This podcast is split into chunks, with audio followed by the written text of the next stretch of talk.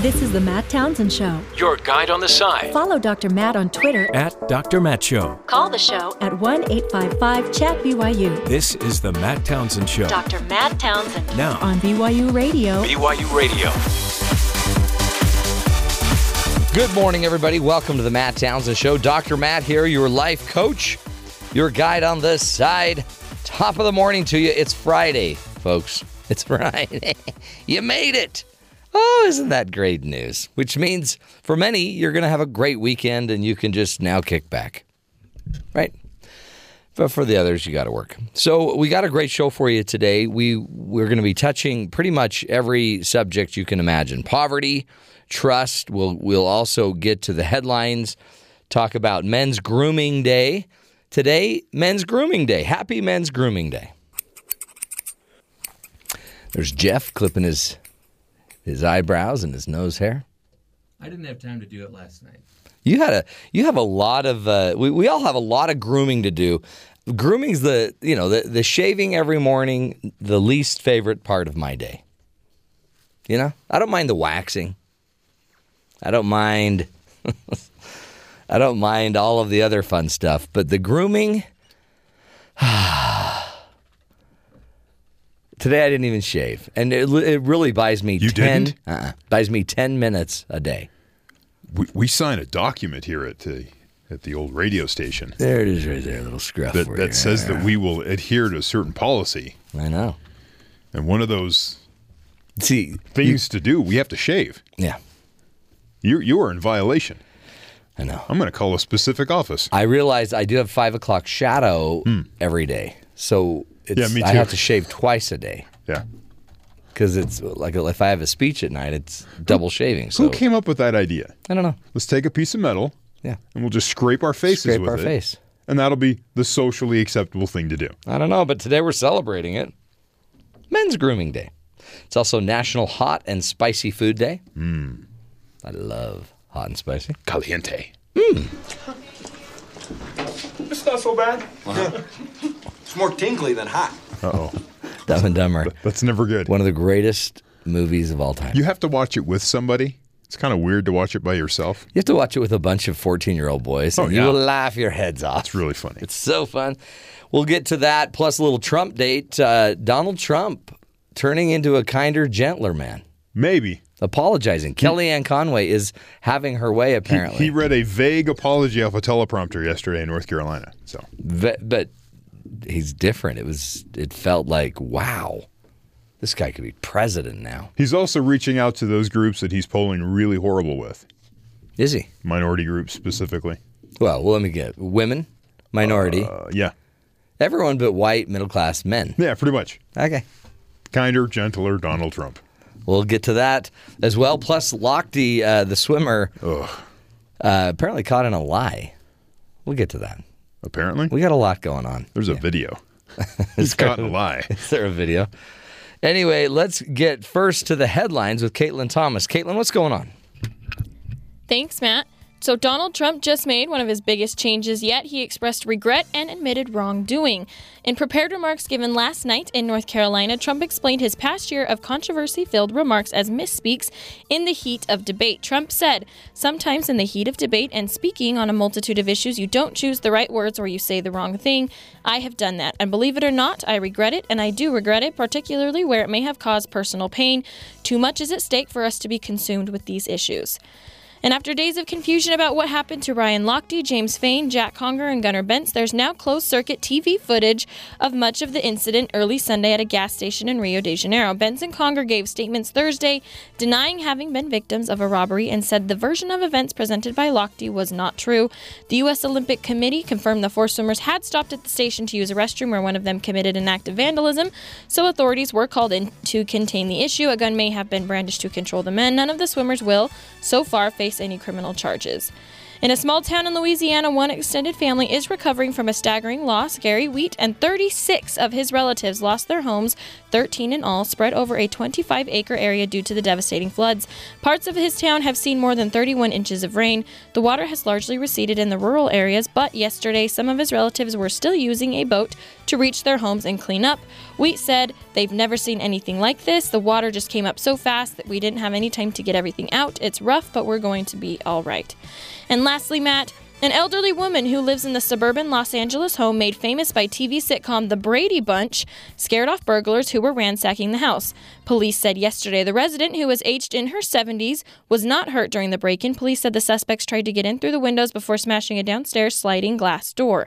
They ransacked the den and then moved upstairs, smashing the victim's bedroom door. It woke up the, the resident, who turned on the lights, leading the culprits to flee. What? The suspects fled, but police sources said they left behind physical evidence, so the search for the suspects is ah. still ongoing.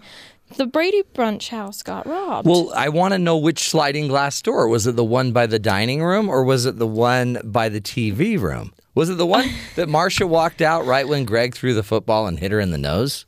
You know what? I, I'll look into that for Will you. you I don't know. That? I'll look into that. I'll give you an update next Thank hour. you. Yeah, I want to know which sliding glass door. oh, good stuff. Good job, Caitlin. Man, that is tragic. You gotta, come on. The 70 year old owner of the Brady Bunch home. Don't mess. Don't mess. Well, um, what a day. Man alive. Here is here's what we're going to be getting to today. Eh, Poverty. How do you ever solve the problem of poverty? Well, we may have a technological answer. What if you could find an app that we could use to help maybe I guess coach or identify what's going on because there's multiple causes of poverty, right? And uh, today we'll be talking with um, some a program here at BYU with some BYU students that have put together an app to help us figure out what specifically is going on with every individual case of poverty and how to coach those people or get them the help they need to get out of poverty. Some need jobs, right? Some are undertooled, some have mental health issues, some have other physical health issues. And the app will help to diagnose and figure out what's going on and then solve case by case, create plans to get people out of poverty. Powerful idea. We will be talking about that in a few moments uh, with those. Uh, with some members of that team putting that together. Jeff Sheets will be with us from Brigham Young University. Also, he, he by the way, is the director of the Laycock Center for Creativity and Collaboration at BYU. Uh, plus, we got to get to Donald Trump because something happened last night that is either a sign of the times, it might be a sign that the world is near an end. Yes, Donald Trump, uh, well, almost apologized. I mean, it was an apology without really saying, I'm sorry to anyone. Right? It was That's kind of how it felt when I heard. well, that. let's listen to it. Um, Donald Trump expresses regrets for having caused pain. Sometimes, in the heat of debate and speaking on a multitude of issues, you don't choose the right words or you say the wrong thing. You? I have done that. And believe it or not, I regret it, particularly where it may have caused personal pain. Hey, there you go.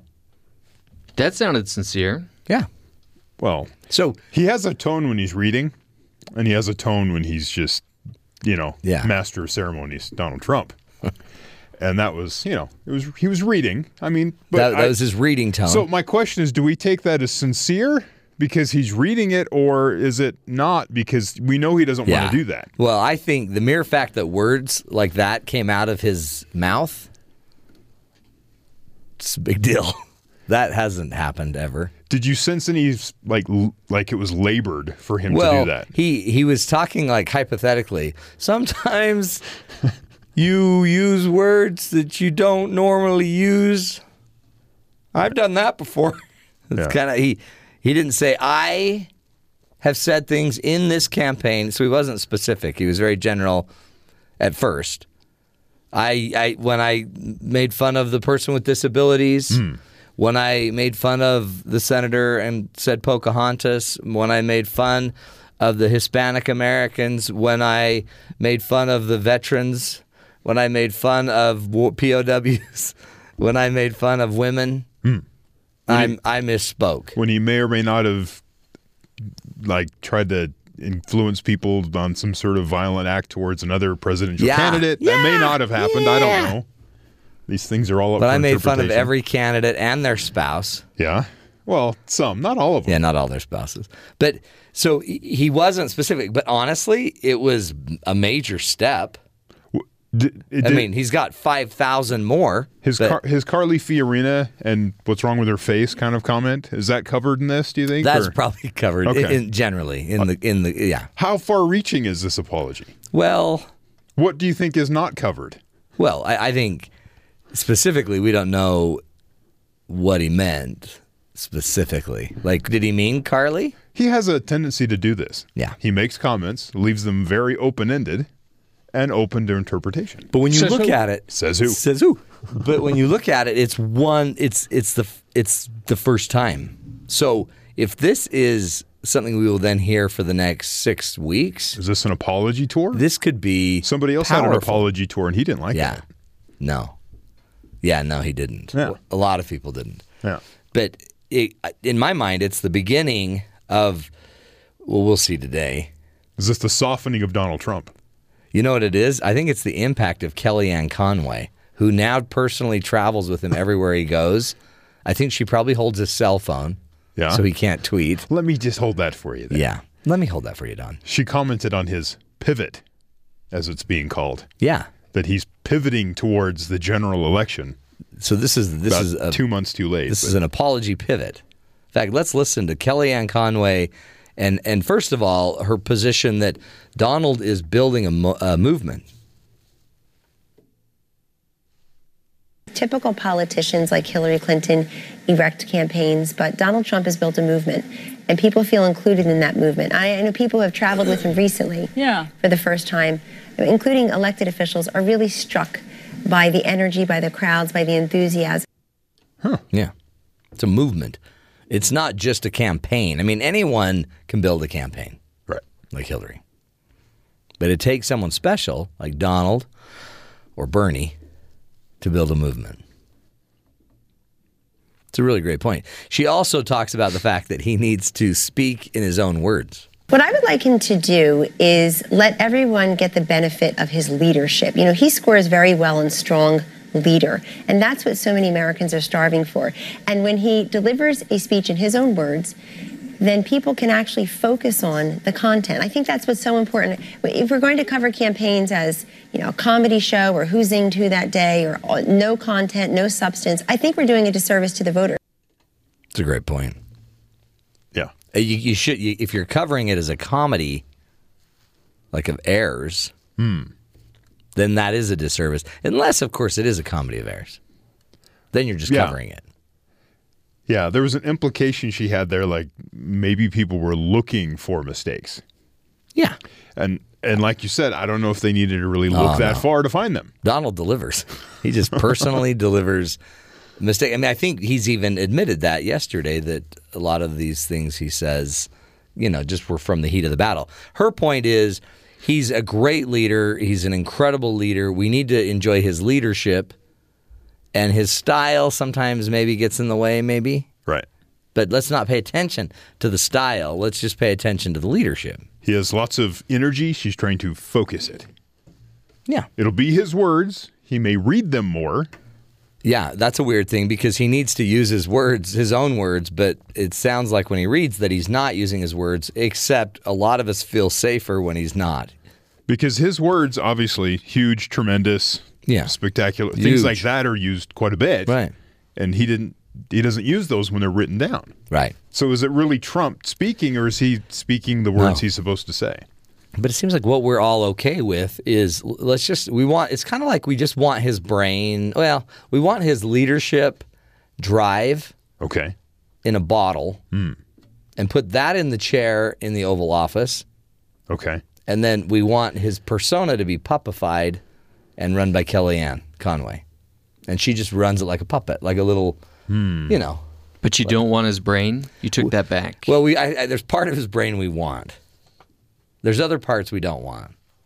You know, like the reactive, flippant part of the brain. But that's the fun part.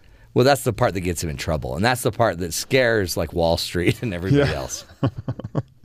it scares other worlds. If not, then he truly just turns into a politician, and then what's the point? But I think that's it. If we could just bottle his drive, his energy, his leadership, just and put that in a bottle on the Oval Office desk, Right.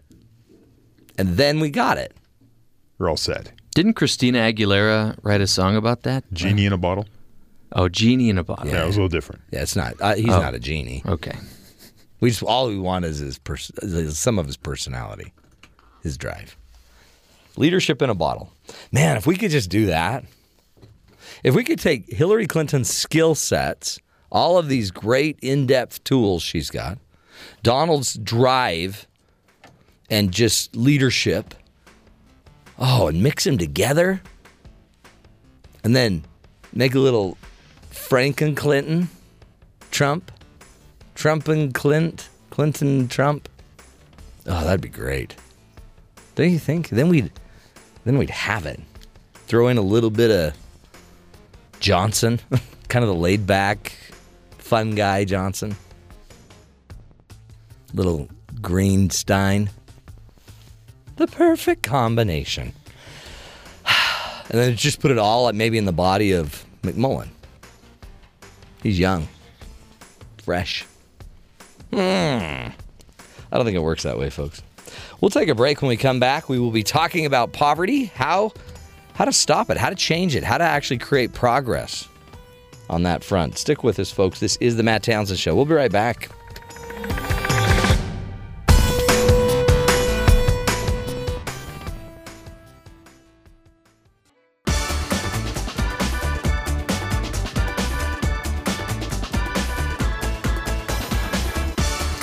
Welcome back, friends, to the Matt Townsend Show. You know, with more than 3 billion people, half of the world's population currently is living in poverty, and over a third of them living on less than $1.25 a day. Poverty is one of the world's top social economic concerns. The United States is attributed with 47 million people living on or below the poverty line. There, uh, however, are no silver bullets to ending poverty. It's such a complicated issue, but Brigham Young University students, along with a prominent NGO organization, non government organization, Fundación Paraguaya, uh, might have found a catalyst for change. And here to talk to us about it today and his project, Poverty Stoplight, is Professor uh, Jeff Sheets. And Jeff is a professor in the advertising department here at Brigham Young University, but before was a, a director of the Laycock Center for Creativity and Collaboration here at BYU. Jeff, thanks for being with us today. Oh, thanks, Matt. It's great to be here. What a cool idea, really, when you, I mean, you may be taking on probably the, one of the most complicated issues of humanity, poverty. No, absolutely. This is one of those types of projects that really gets you interested in how does the world around you work, and when you look at BYU's aims and mission statements, being able to help alleviate those social ills that we're all facing. Um, we might we might be able to think about poverty. Well, that's not happening in my neighborhood here in Provo, Right. Um, but it actually is at certain levels. Poverty is one of those most interesting, multifaceted um, elements of our of our society. What makes up the the complexity? I mean, some people think, well, if those people would just get a job, then they'd just be out of poverty. It's not that simple. No, it's never that simple. In fact, the, the great thing about Poverty Stoplight as a as a tool for any kind of social innovator who's looking to alleviate social ills, it actually looks at it in a multidimensional way. Poverty can't be described by just the outward appearance of things. It might not be Right. the fact that you live in a hut and you have dirt floors. Those are the things that might be glamorized in a movie. But poverty actually can be found in multiple levels, and I, I've heard you mention even a little bit about it might be mental health, Right, social, right. social uh, issues that you have just in a community. So what what Poverty Stoplight tries to do is it puts it down into multi-facets, 50 different indicators. It might be everything from income levels to clean water Hmm. to health, and but also safety, security. It could be things about yeah, bowling. crime even. I mean, it's probably it's everything. It is. And and okay, so this is an app that uh, your students have put together with Fundación Paraguayo. Is that how it works? Correct. So Martin Burt is the this amazing social innovator from South America, Yeah. and, and I find it this really kind of beautiful um, serendipity and paradox almost that out of one of the poorest countries in Right. the world is coming a methodology and a metric which can actually help alleviate one of their largest issues, which is poverty. Amazing. And so when you think about that, it's it's kind of a beautiful idea. And then for BYU, we're really excited to be able to try and help um, establish how can it better be used, how can you better communicate it, coming from a, a communication and a storytelling side of things. We Mm. want to help tell this story to other areas of the world, and it's actually begun to export now. We're starting in Paraguay. It has now gone through all of South America. We've actually implemented things in Africa and all over Wow. Asia. So um, it has this potential to to enable you to see how those 50 different indicators are actually being implemented in different communities. And if you were an NGO and you and you had you cared about education and that was your Mhm. thing and literacy is what you're going to eradicate. Instead of walking in and looking on the surface level and saying, "Well, it looks like to me you guys can't read or you have a problem here." What the what this tool does is it actually gives each family a chance to do a self-diagnosis where they do a visual survey and they describe for themselves, "Well, this is where my level of poverty is in these 50 areas." Yeah. So they might say, "Well, my house is good. Yeah, we got a house." and that's why it's called the stoplight. Is you pick a green, a yellow, or a red. So if it's green, you say, "Oh, my house is great. I've got a nice roof. I don't have a problem." I look at my water situation and say, "Well, it's probably yellow. I still go out to a, a public cistern Well or for something, the, yeah. Mhm. but I get my water, but it's clean." Um, and then, and then, but oh, in this area, But whoa, we're sick. lit- we, we, we have a lot of illness in our community. Right, or literacy, I can't read, Right. so I can see these pictures, but I don't know. I don't know what the words say, so I put a red there, and that gives everyone a chance to actually look at the things that they feel are important that they want to change, and that's where the that's actually where poverty can be eradicated is when Mm. you self-identify with this is what I want to do. Because then you could go in and target uh, literacy for that family, maybe improve the community by putting a well in or or a uh, some kind of uh, water delivery system. So that, then you can make an actual change. Exactly. And then you don't also have kind of that gringo mentality which says, I've come to solve Yeah. all your problems and I see what you need. Yeah. You let them self determine Man. this is what I want to do and these are the changes I want to make. And it actually works really well with mentoring within a community because Hmm. the ma- the app works. So there's no magic app. There's not an Right. app that we're going to put on the iTunes store and start Right. downloading to save millions. But what this actually does is it maps with geotagging where all of the green lights, red lights, and yellow lights are. So if you start to say, wait a minute, a street, one street away from me, and if you think about this, especially in the developing world, it's really powerful. Hmm. If one street away from me, they all have green lights on the same issue that I have a red, well, I now have a mentor or someone I can turn to in my own community and say, how did you do that? Let's model behavior against those that have positively made an impact. That's powerful. Plus, you could, I guess, um, the NGOs, the bigger the organizations, could start actually targeting like uh, which area could we have the biggest impact by making one change because it'll change the most population. And now you've you've hit exactly on why it's it's about using digital technology to be able to sh- demonstrate that and show the power of Man. that change. Does so is the idea though? I mean, I'm assuming a lot of these people they won't have the app, but they'll have social workers in the area, and the social workers can go sit with the families and help them build the the the actually take the assessment and then build the the plan. That's correct, and th- so that is what the whole methodology. And so, it, an app is is kind of maybe the, the easy way for us to describe. Yeah. There's a, a platform to help change this, but it is a, a multi-step process with an- individual social worker from an NGO working with an individual family, Hmm. doing the self-diagnosis, and then creating the action plan that re- remediates what Ah. the issues are. And then following up, imagine you all of a sudden have follow ups. How are we doing in our literacy program? Precisely. Every and so that's where a social worker becomes so key. You Yeah. start with the impetus of I want change. They make their own decision. They make an action plan. Three months later, they're back saying, "Let's evaluate what have we done on these six steps." Yeah. And a year later, they're still in the same process, helping them change. Unbelievable. Do we do this in the United States? Not to this level. the The U.S. has been invited to participate with this as well. It's it's kind of an interesting um, conundrum. We even need to look at it in Provo, but Right, often we right. would say, "Well, I don't want to do this here Yeah. in my community. We we don't need these kinds of tools. These are for you know the developing world." But the idea behind having someone help you self diagnose these are the issues that I Mm-hmm. have, and then build an action plan and give you a little bit of follow up and, and commitment to, to finish. I think we could use that everywhere. Well, in fact, in um, downtown Salt Lake City was known for doing a really good job with their homeless, and in fact, even giving them apartments that they would then and then they go eh, to, to get into the program. You you'd get a place to live, an apartment. But then you'd have to have a social worker assigned to you. The social worker would assess you, find out why you're homeless, then help you deal with the homeless issues that you have to deal with mental health, physical health, you know, education, inter- or literacy, and then build a plan to get you kind of ramped back up.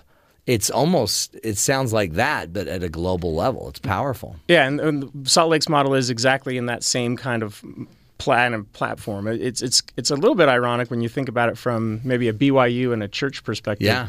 It, it really is like having a bishop and a Relief Society president Yeah. come and like sit down with leaders you. that come Mhm. and sit and assess. and and f- build an action plan and describe if we're going to give assistance in these areas. Here's how we're going to follow up and what commitments you're going to make in order to to, to change. It that. also seems like if you could get a, all of the, the large churches, the Catholic Church in South America, if you could get them to become a part of this and help in the assessment, then it's not just giving care. It's it's not just giving fish. It's teaching people how to fish. Exactly, and that's that. Martin uses one of those. That's one of his monikers that he built a, one of his own frameworks around, which is teach a man to fish, and that Hmm. that methodology is the plan and the hope. Uh, he's actually presented this at the Vatican to one of their really? one of their global poverty summits, and and the materials that our BYU students have created have been the materials that he uses in presentations in those in those locations. Mm-hmm. I mean, because I could see it easily, you know, being in the LDS Church worldwide, but then the Catholic Church is so much bigger, and and then even bigger than all of that are the, all the NGOs, all of the other organizations that are all trying to do good, but aren't necessarily so process oriented. They're not. It's not so systemic, right? It's like here, let me just feed you. Or I also see it's a great idea that if you could flip open like a dashboard and see where they need water services. Then, if you're a charity that goes in and puts wells in places or pumps in, you know, creates an actual water system for somebody, you could go target your areas. That, that's exactly the the platform is supposed so to. do. powerful. Yeah. What's been great for us when you think about this, BYU students have this desire inside them to want to contribute in a positive way. Right. They they think it's their mission to change the world. And what's really helpful is at BYU to have centers that want this to happen. The the key center for this on campus is called the Ballard Center, um, and their their mission is to work with social innovators and help them develop better how to do good better. Yeah. Everything you've described about well, wouldn't it be amazing if BYU students can contribute to that. And so, as a professor working with the director of the Ballard Center, his name's Todd Manwaring. Mm. He and I have worked with Martin Burt now for Todd's worked with him for over seven years. I've worked with them together with them for four. And the the number of students who've been able to now help see this through. They've been they've traveled the world. They've worked with the NGOs in places in Africa and all over South America who are implementing these changes. Man. Building the platforms of how to get the churches to say, well, what if we what if we went and did the self assessments? I mean, not to create a radical idea, but imagine if a missionary force of you know seventy five thousand is part of their work would actually go and say, what if we talked and today you don't want to hear my message, but would you look at this tool and Let's take this assessment. It'd be amazing. Every church leader in the Catholic? Church all over the world, a, a well, priest and doing every United Way member, every um, what do they call the the core?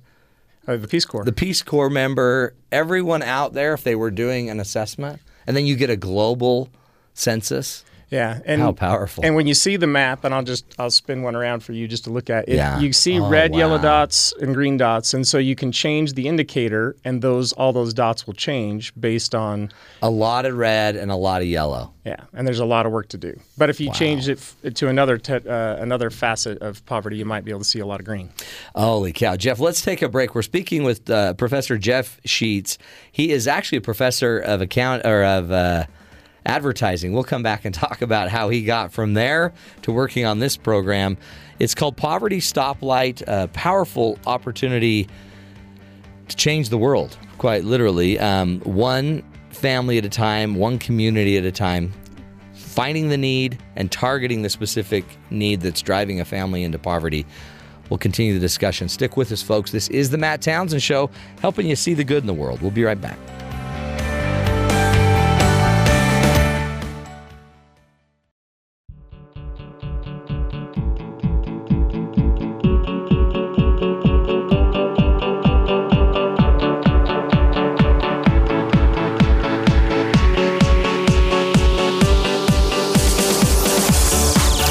Welcome back, friends, to the Matt Townsend Show. We are joined by Professor Jeff Sheets uh, from Brigham Young University, and he's talking to us today about Poverty Stoplight, which is a uh, is a project that um, they've put together here at Brigham Young University, but in partnership with uh, a foundation, Fundación Paraguaya, which is a foundation from Paraguay, and uh, it's to help NGOs, non government organizations, fight poverty. But really, what it is at first, it's a tool to gather the information, so and then to deliver an action plan for how each specific person, as a family or or as a community, can start to to handle their issues. I guess it's also a way to accumulate best practices. Yeah, absolutely. It works as an amalgamator of those best practices so that you, you might recognize um, certain social innovations that have tried to change something. Mm-hmm. And, and when you think about clean water is maybe an easy one because we, we see what wells have done and then it becomes um, how to get water directly to the house and other in other areas.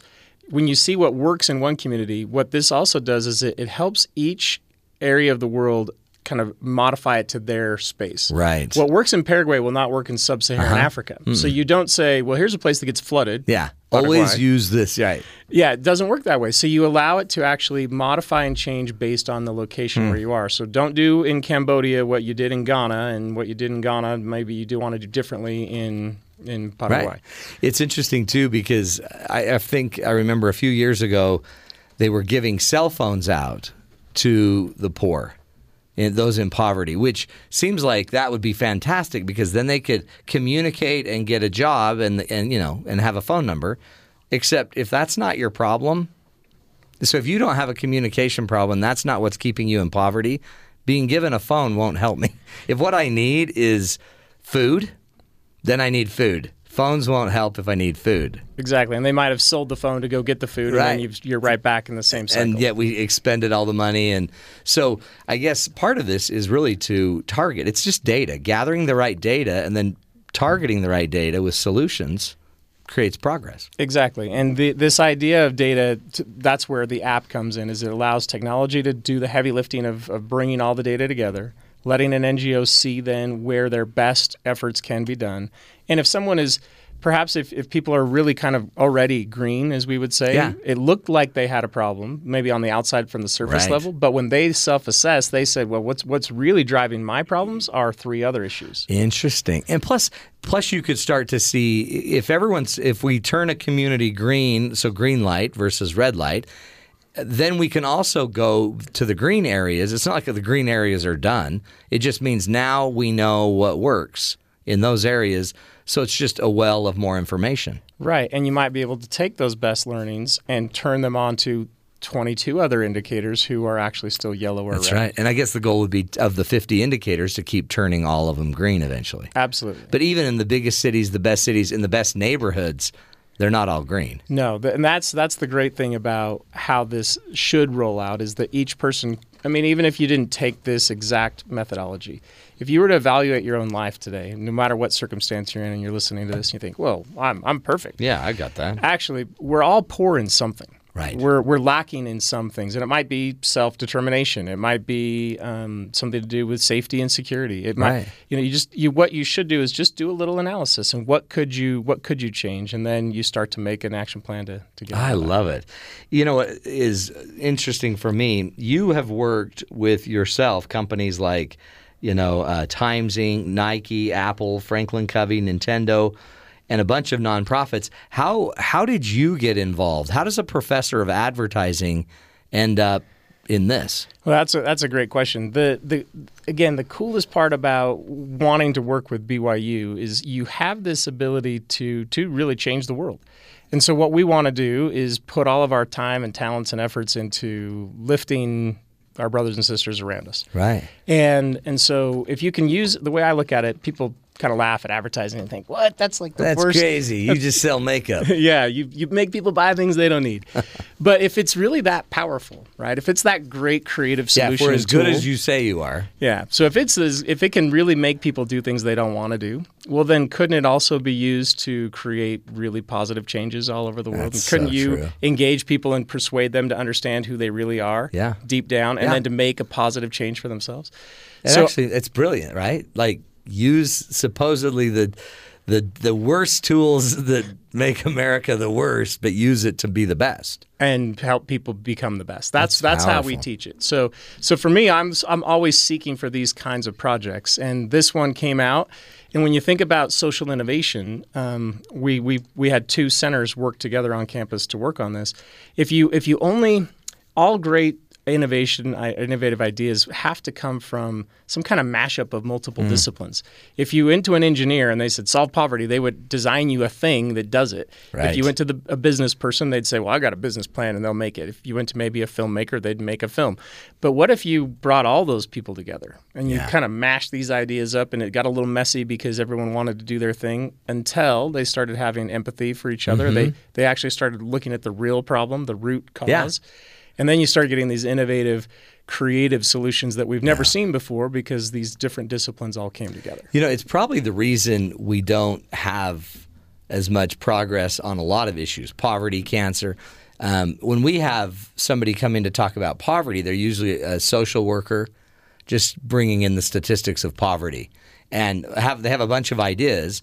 But then I think of a, but you still have to communicate the idea. Then you could use technology to gather and accumulate more data and best practices.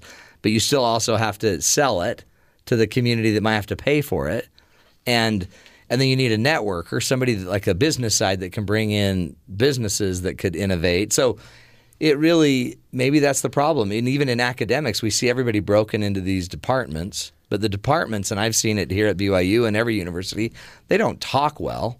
They don't interchange well. Hard to work together. You know no, what I no mean? question. And and that is that siloed approach. I think is kind of, in, in my personal opinion, is is is gone. Is, is bygone. Then you have like though, but then you have these other organizations on campus like the Ballard uh, Institute. Is that what Yeah, the called? Ballard Center. Ballard Center and um, the uh, Laycock Center for Creativity and Collaboration, and then all of a sudden they they can bring in all of the other talented departments, right? To co- to to create a coalition. That's exact. That's those are their exact purposes, and that's why it's it's been really fulfilling to see BYU take a stand and have these centers, which will bring together multifaceted, talented Yeah. people to try and, and tackle these these things. When you look at the the aims of a BYU education, one of those aims, the fourth one, is to have lifelong learning and service. And Yeah. what we're really believing is we should start our students with that lifelong learning and service mentality while they're here. And they, they're making these changes and implementing these kinds of programs as a student. They're going to be that much more prepared to continue to contribute as they leave. Love it. I love the kind of lifelong idea. I also love the fact that you're showing the complexity of poverty. The mere fact that it's a 50 point assessment. And um, so I think it's important for all of us to lose the myth that poverty is about weak people that just don't try. Poverty is about, and the majority of the world really is has some level of being impoverished. Absolutely. And and the great thing is even the poorest person in the world can be rich in something. Yeah, green. I mean, they- they'll still have green lights. No question. And they and that that also helps re-empower them to remember where they are in a positive way. Yeah. And then use some of those those Yeah. kind of self-affirmative goals to to, to help change Focus those negative. strengths to deal with the negatives.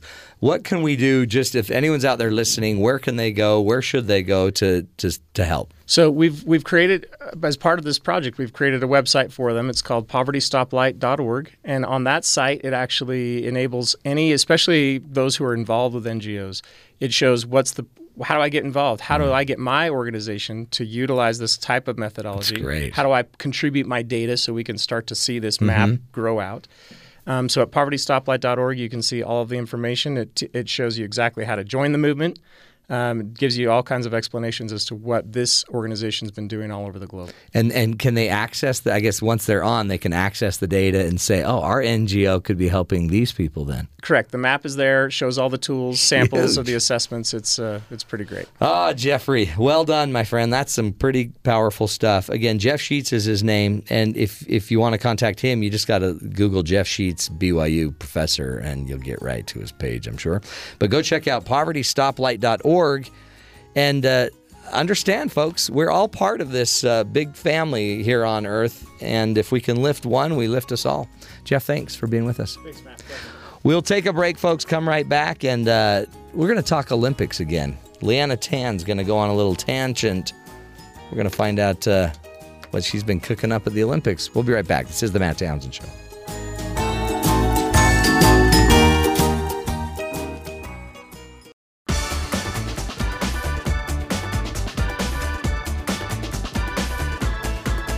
Welcome back, friends, to the Matt Townsend Show.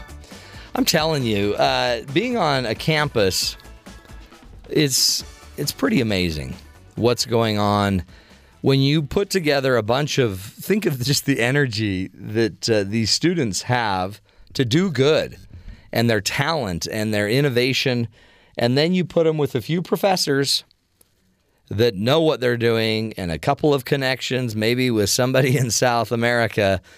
Bada boom, bada bing, you have just put together a pretty powerful catalyst to create change. And I guess in the end, for all of us, isn't that what this is about? It's about creating change.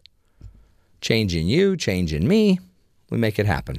Anyway, honored uh, to be a part of it all. So, uh, we also wanted to be focusing on the Olympics in this first hour, and uh, you know it's about to end the, this weekend. It's officially going to end, but no fear, you haven't completely missed your chance.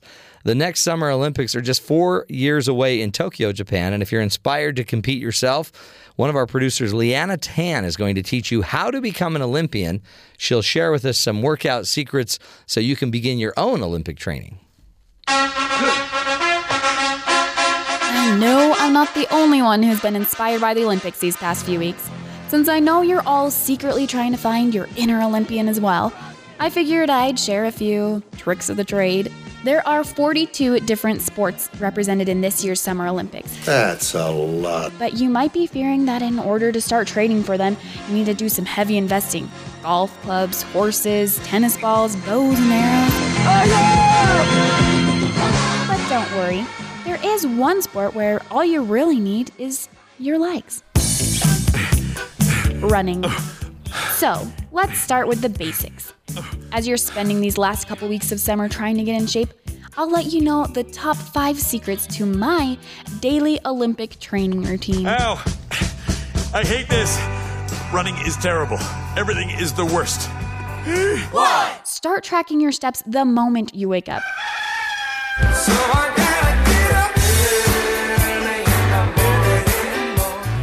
Don't sell yourself short. You put in a lot of effort tumbling from your bed and sliding into those slippers. I never want to leave this bed. I'm pretty sure you burn a calorie or two just walking from the bathroom and back. Uh oh. Gotta take a whiz. I better get up. According to the Healthy Eating Guide, sitting burns an estimated 75 calories per hour. Sit up! Am I helping you feel less guilty about your life choices? No, not really. Two! Run in the heat of the day. After like two minutes, you already look super sweaty, and people think you've been running for like ever. This is the key to the athletic look. Well, I've been uh, working out. And sweating? That kind of helps you lose weight too. I just wanna make you sweat. EnergyMisers.com says sweating and overheating forces your body to work harder and your heart to pump faster. Think of all that water weight you're shedding. Mm, it's mostly water weight. Explore your music options. I know you want to go for the conventional Kanye or Kesha song, but you'd be surprised at how good it feels to run to some good old Michael Bublé.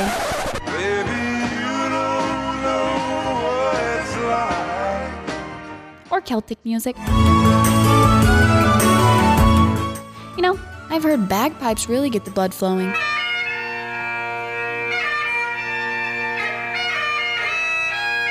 The options are endless, really. Four. Sing the ABCs while you're planking. A, B, C, D, E, F, G. And then sing them backwards. It helps to keep your mind entertained so you're not so tempted to glance at that stopwatch every two seconds. My watch is stopped. And it somehow makes you forget that every fiber in your body is on fire. A, B, C, D, E, F, G. Five. Remember to recharge after all that hard work. Oh boy, oh boy, oh boy, oh boy. Don't let anyone make you feel guilty about eating three eggs, a banana, peanut butter, a bowl of cereal, a piece of toast, a mandarin orange, and some of yesterday's leftovers after a good, hard workout. You deserve it. Plus, it's a two in one benefit exercising and cleaning out your fridge. What are you doing? Oh, me do it again. So there you go. Follow these five simple tips to have a much more enjoyable workout, and you'll be one step closer to your very own Olympic career. Oh, and don't forget to count all those calories you burn jumping up and down to squeeze into those jeans. Every little bit counts. Well, happy exercising. I'm Liana Tan, and that's my little tangent.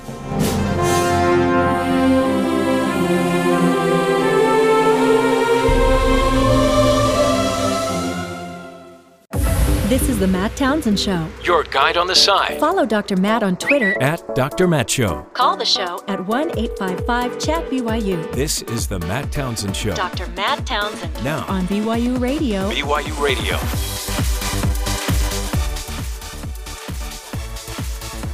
Welcome back, everybody. Hour number two of the Matt Townsend Show. Happy Friday to you. Oh, I love it when we get to Friday. I don't know why. I think because I have a day or two that seems free, but not really. You work a lot of weekends. I do. I get photographs occasionally of you working weekends. Yes. I worked last night. I wouldn't call it work. I gave a speech last night. I talked about our show. Really? Yeah. I'm sure we have new listeners right now Did, because did you it. talk about me? Yes. Did you tell them that it's it's I'm just an awesome person and you should listen more? Sure. No. No, I did totally. I didn't believe that. That's exactly what I talked about. No, it isn't. It was an hour and a half about Just about me. There's this guy I know. There's this guy. He's incredible. Hey, did you know today is Men's Grooming Day? That's what I've heard. Shaving cream, be nice and clean. Shave every day and you'll always look keen. Keen? Keen. If you shave every day, you'll always look clean. How old is Or that? keen. That was, I think, a 20, circa 2014. I think it just came out last year. Yeah. Oh, was it 2015 then? Yeah. That's a great song. You'll always look Seriously. keen. One Direction sang that.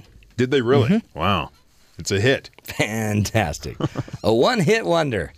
One, one hit wonder. Okay, explain to us, Terry, Hmm. I'll do what I can. what is going on with the male swimmers from the United States swim So, team? Four male swimmers, including Ryan Lochte, The Ryan Lochte, Who is a- 22 medals. who is apparently a peach of a human being, okay. just by all media accounts. But is he clean? He- That's the question. He shaved Okay, his good. face. It looked like it at some day, point. you'll always feel keen. He has this platinum blonde hair. Yeah. He's he, he was a success in London, came home, got a reality show. Yeah. That went for about a I think there was a week and a half where a- I, it was a I remember week pulling some sound bites from it because it's, it was kind of ridiculous. And then the show went away. and so he has this sort of party boy persona with him. Mm-hmm. Yeah. And then he goes to Rio, competes. He's done with his competition, but he's still there. Yeah. And him and three other uh, swimmers go out to and into the streets of Brazil, have some fun, whatever. And then a report comes in that he was mugged. Right. Yeah. And apparently that report came from Ryan Lochte's mom. No, but but she was back in the states. so she was back She here. got the message Apparently, from Ryan. Ryan said something to her, so she said it to somebody else, and then it got into the media. So then he did a interview where he was talking about being held by gunpoint, gun was put to his head, all this stuff. He said it was pol- men dressed as Brazilian police officers. Ah, like police, like SWAT people. At that point, the police went, "Hold on, we need to investigate this. did we don't want people do thinking that you Yeah. know there are pol- if there's a band of fake police out there, we need to stop this." Right. So uh, they start investigating. They found video from a gas station, and you see four swimmers vandalize a, a uh, gas station uh, bathroom. That's what they did. They had vandalized the bathroom. And then you see a security guard for the area or the gas station come up, and because the swimmers were acting erratically, he pulled his gun out, had them all sit down, yes, yes. and they paid 50 bucks for the damage, got in their car, and left. And then Hmm. the story comes out they were held up and mugged. And then, but then you see there's a security video of the three or the four swimmers coming back into the Olympics uh, athletes village area, and they were just calmly going through security, no big deal. They were joking and Not a laughing big like deal. it wasn't as Right. if they had some sort of traumatic event happen. And it turns out that apparently they lied and. This And- wasn't no. The Lochte still saying well, but Lochte last also report that this happened. basically got out of the country as fast as he could. He took off. The other three were still in country. Okay. And two of them were held up at the airport, and one of them was picked up. He wasn't leaving yet. And uh, one of them actually paid $11,000 to Oh. a charity to get his passport back so he could leave the country.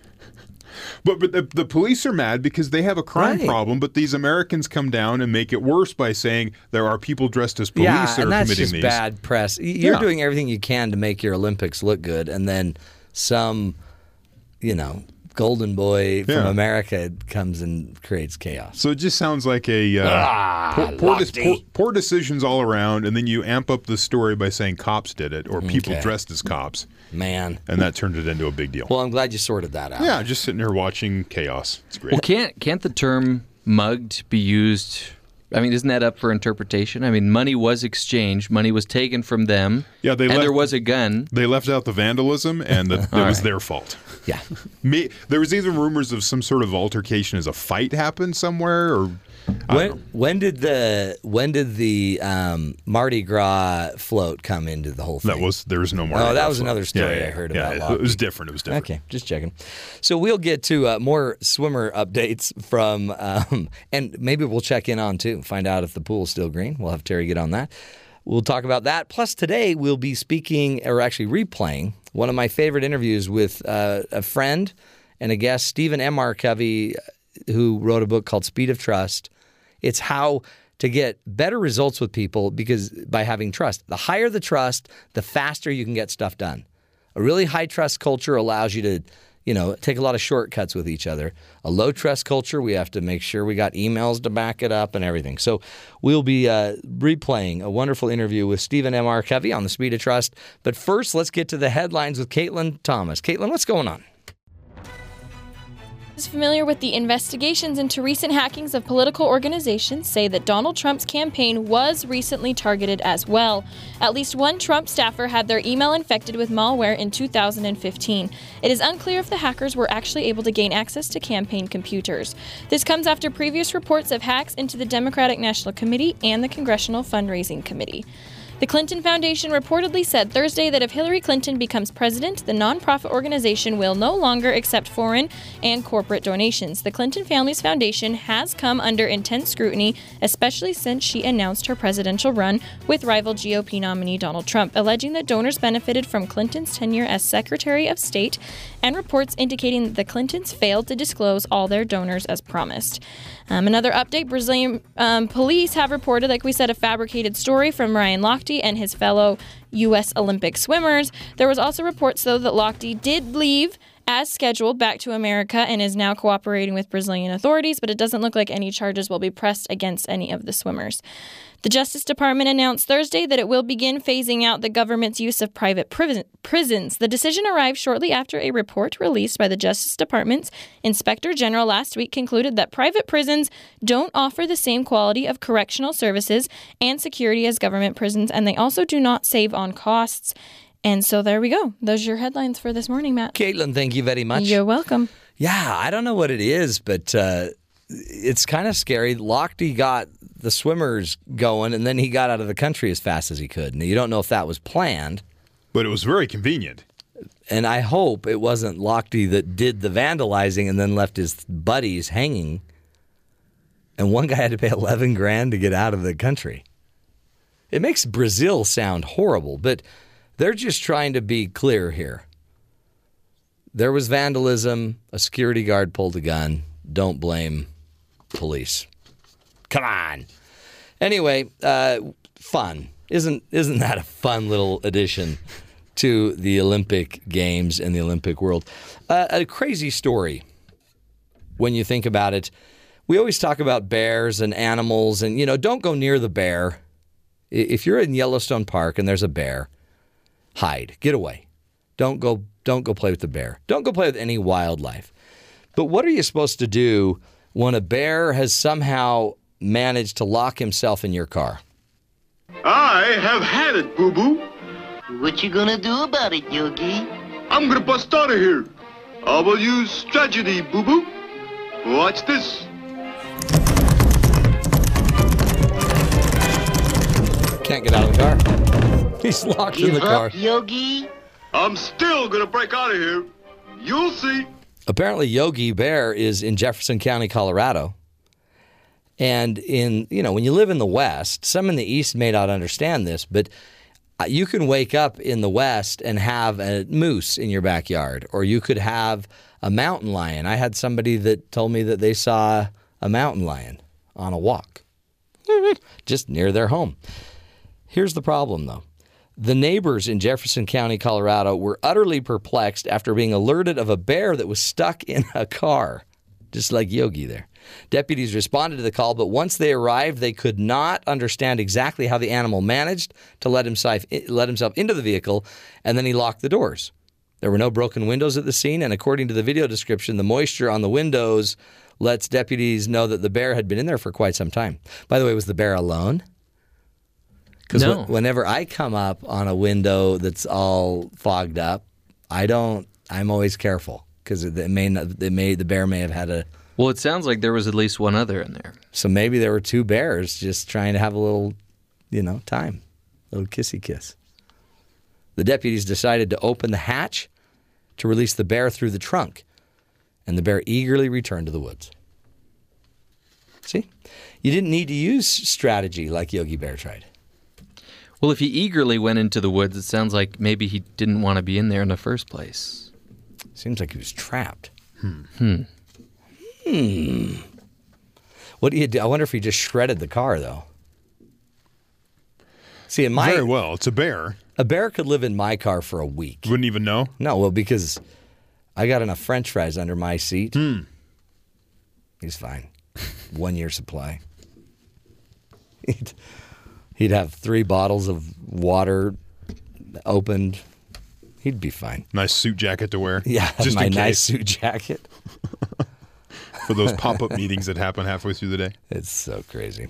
Any other headlines we need to worry about, Terry? Uber launching a fleet of self-driving cars to pick up passengers in Pittsburgh, and the vehicles will be hitting the roads as soon as a, a few weeks. Reports are saying the autonomous Ford Fusions are supervised by humans in the driver's seat for the time being. Oh boy, Bloomberg reports. Though Uber's plans is to eventually phase out human backup drivers. See, there go cabbies. Yep.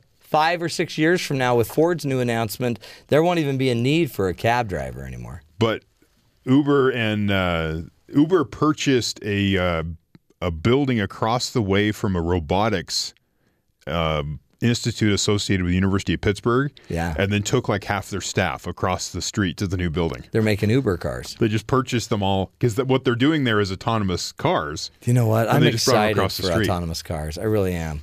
But I always want there to be a steering wheel. And they're just- talking about No. no steering wheel. Has to be a steering wheel. All right. They just want you to sit in your robot and have it take you where you need to go. You I- sit you I sit in the back, that. watch movies, do I would whatever. love that. Yeah. Last night I had to drive an hour and a half in traffic and then an hour back. Hmm. I could have gotten work done. I Right. could have taken a nap. That's the other thing you would do. You would sleep more. Um, another news, a study that won't surprise many American women, apparently. Pew Research Center found that over half of the men in the U.S. believe that sexism no longer exists. Half of the Says who? men. Half of the men in the country believe that sexism is over. Says- Trump's guy is is always he's in on everything now. The poll released on Tuesday found that 56% of men think that obstacles that made it harder for women to get ahead are largely gone. Well, no. Which polls? The Which Pew- poll said that? The Pew Research Center poll. Men. I bet it's full Says of men. who? Pew Research Center. Who? I gave you your answer. As that quote went from that interview. By contrast, 63% of women believe that significant obstacles still make it harder for women to get ahead than men. Yeah. Republican. And by the way, the number one obstacle: men. Men. Republican men over the age 65 were more likely than other age groups in their demographic to believe that uh, believe in sexism, but only 28% of Republican men in that demographic believe sexism holds women back. Yeah. So 65 or 63, oh, I'm messing my numbers up. Republican men over the age of 65 were more likely than any other age group in their demographic to believe in sexism. To believe in it. Yeah. Okay. But only 28% of Republican men in that demographic believe sexism holds women back. So they believe in sexism. But they don't think it's sexism But that's they- holding them back. Yeah. What do they think is holding It them back? It doesn't go into that.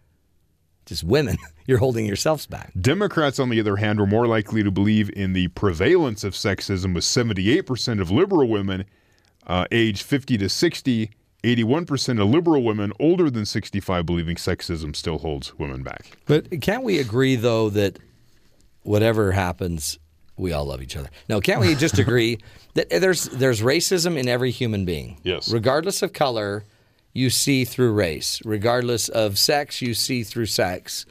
You see through nationality. Mm-hmm. There's nationalism. So the idea that none of us are biased is a it's a facade. It's a joke. I don't see color, Matt. I love, when people say that. I did too. I'm like, come on. I I see color. My kids still don't understand why I like black licorice over red licorice. Oof. I'm like That's a tough one. I know. Black they, licorice They, they think I'm biased. And uh, just uh, as an update, a court ruled this week or last week that uh, Twitter is not legally responsible for the rise of ISIS. Oh, okay. So who, who the court decided that? Yeah. Okay, good.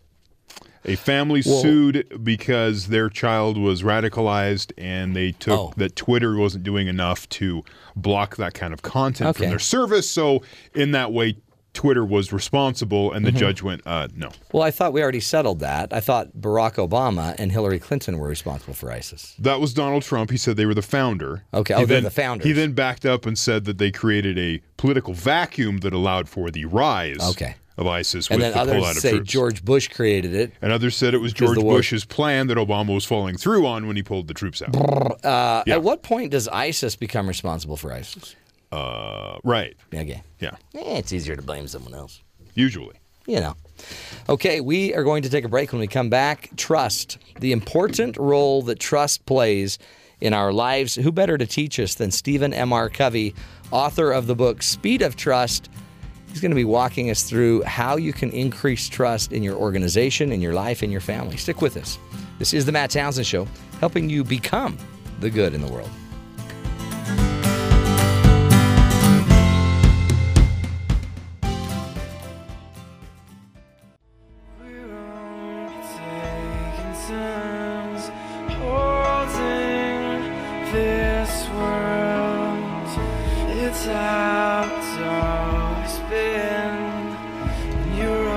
Welcome back, everybody, to the Matt Townsend Show. A little uh, of the fray for you right there. Trust Me is the name of that song. And who better to teach us this than the guy that wrote the book, The Speed of Trust? Uh, Stephen M.R. Covey is joining us. Honored to have him. He is a friend. He was my CEO of my of a company, Covey Leadership Center, when I used to work for him. He's just the coolest guy in the world. He wrote the book, The Speed of Trust. His dad, you may have heard of. He was a kind of a well known guy and one of the best thought leaders, I think, ever. Um, he, uh, his dad was Stephen R. Covey, who wrote The Seven Habits of Highly Effective People.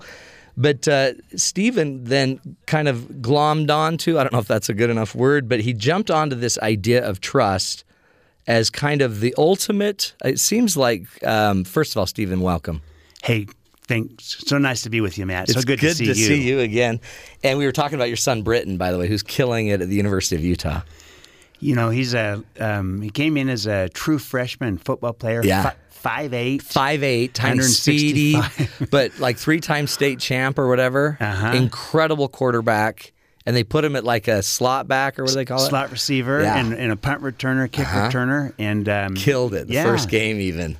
Yeah, just it was so exciting to watch, and I think he became kind of a fan favorite Yeah. because he's this little guy. He's a tiny guy with a huge heart. huge heart, a lot of courage, Yeah. fearless, Yeah.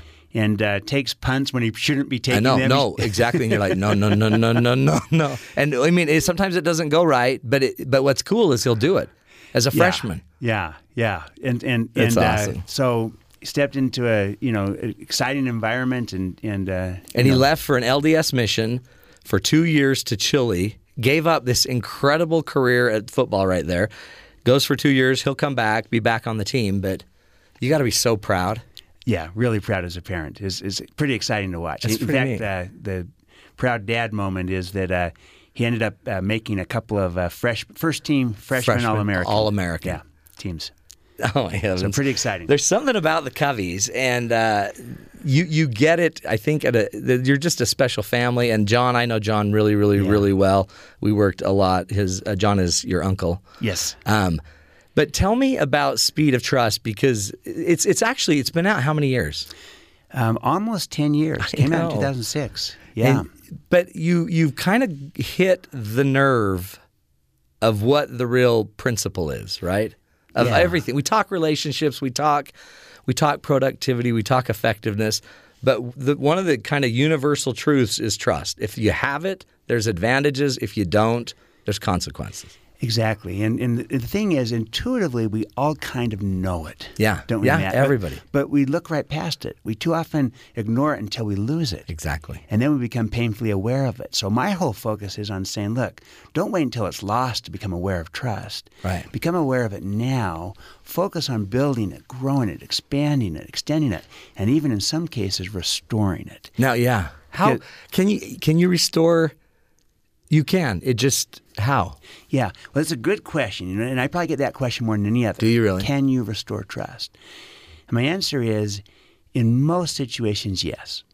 I'll acknowledge there might be a few where you can't. Where you know Ber- Bernie Madoff is going to have a hard Yeah, time he's- restoring trust, right. right? Because Right. it's too egregious Yeah. over too period, long a period Mhm. of time. But in most situations, you can. But here's the key principle: you can't talk yourself out of a problem that you behaved yourself I into. I love that. Yeah. So the only way to restore trust is you got to behave your way back into it. You and that will have take to some time. change. You got to change. Yeah. And it's got to be manifest and seen through your behavior, not just through your words, Right. but through your actions. What Yeah. people see over time. And but in most situations you can restore it, and in fact, and sometimes you can even increase it Yeah. after having lost it. Well, and if you couldn't restore it, there's still a thousand other principles you could live. Absolutely, Right? absolutely. Be honorable, be respectful, be appreciative, be grateful, be understanding. That's right, and, and and lead out also in extending trust to others. It's kind of a, Mhm. there's a reciprocity to trust. Interesting. Yeah, and when when you give it, people receive it and they return it, and when you withhold it, withhold it. So I work with leaders all over Yeah. the world, and I find that the biggest reason why employees don't trust their management in a lot of kind of low trust cultures, low trust companies. Mm-hmm. Is first and foremost because the management doesn't trust the employees. Exactly. Yeah. And the employees Watch reci- them. You got to right. watch them. And you know what, Matt? The employees reciprocate that distrust right back at the Uh-huh. management. They're trying to get us. Yeah. They're always changing the benefits. So you don't trust me, I don't trust you either. But it, it can work the other direction too. You lead out as a leader with trust. You Uh-huh. extend it smartly. And Yeah, I'm yeah. not saying a blind Yeah, trust. don't be blind. Yeah, but smart trust means clear expectations, high accountability to what we're extending trust on. But we trust people. We we we demonstrate it. We show it. Mm. And when people get that kind of trust, the vast, vast majority are inspired by it. Oh, And yeah. They rise to the occasion. They perform better, and they give it back. Were you learning this as you were CEO at at Covey? Yeah. Yeah, Leadership? absolutely. That Because you that that was the most I felt empowered employment I had ever had, where I knew they trusted me, not blindly, but if I blew it, I knew I'd hear about it, but I also knew they had my back. Yeah. And you grew that enough to sell it off to I guess Franklin Quest. Yeah. And I mean, it, so you were just kind of working your way up that way. Absolutely. In fact, that's where kind of this this blinding flash of the obvious came to me that saying, look, this is not a little idea. This is a big idea. Yeah. Trust. If you can increase trust in any relationship, on a team, in a culture, with a partner, customer, it changes everything. Mhm. And we all kind of intuitively know it, but we too often neg- neglect it or ignore it. But I, I began to see that not only was this a nice thing, it was an economic thing, Matt. It wasn't just good stuff, soft love, Yeah. love. It was. It was financial. Yeah, it- we could put a value on it. You know why? Because when there's high trust, you can move faster and everything costs you less. Interesting. When there's low trust, it takes you longer, it costs you more. That's a tax, a low trust tax. Yeah.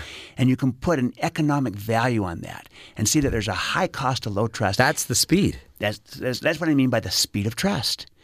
And Ah. when there's high trust in a relationship, then suddenly you don't have to check and verify and validate. You just move fast. You know it. They're you know it. And it's the speed of trust. Nothing is as fast as the speed of trust. Uh-huh. And and there's real economics to it, and the opposite is true as well. I mean, look look at what happened after 9/11. Yeah. You know, our trust or confidence in airplane travel goes down. Oh. Can't have that. No, you get frisked now. That's right. So we increase security and create a TSA. Slows it down. Security takes you longer, costs you more. But that's what you have to do when you lose trust. Interesting. That's well, and standing in line to be searched makes you not trust. Right? So you're looking through the line like, oh, yeah, they're doing something wrong. That, that that's the danger of a low trust world. Because you start seeing through that lens. That's right. We all we all, none of us want to get burned. No, right. And, and it can be dangerous in some situations, like transportation. That's why Yeah, we do it's it. so important.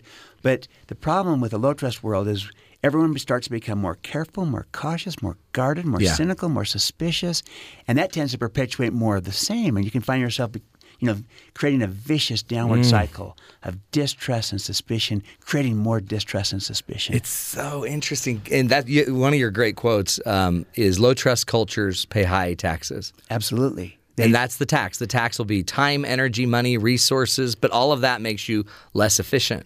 That's right. And it, doubles the cost. It, yeah, it doubles the cost. You know, uh, when there's significant distrust, it literally can double the cost of doing business. Mm. And you have to take all these steps to compensate for it, which takes you time, costs you money. You also see, you also see a loss in of people's engagement. They've Yeah. been disengaged. Yeah. They'll turn over, especially performers.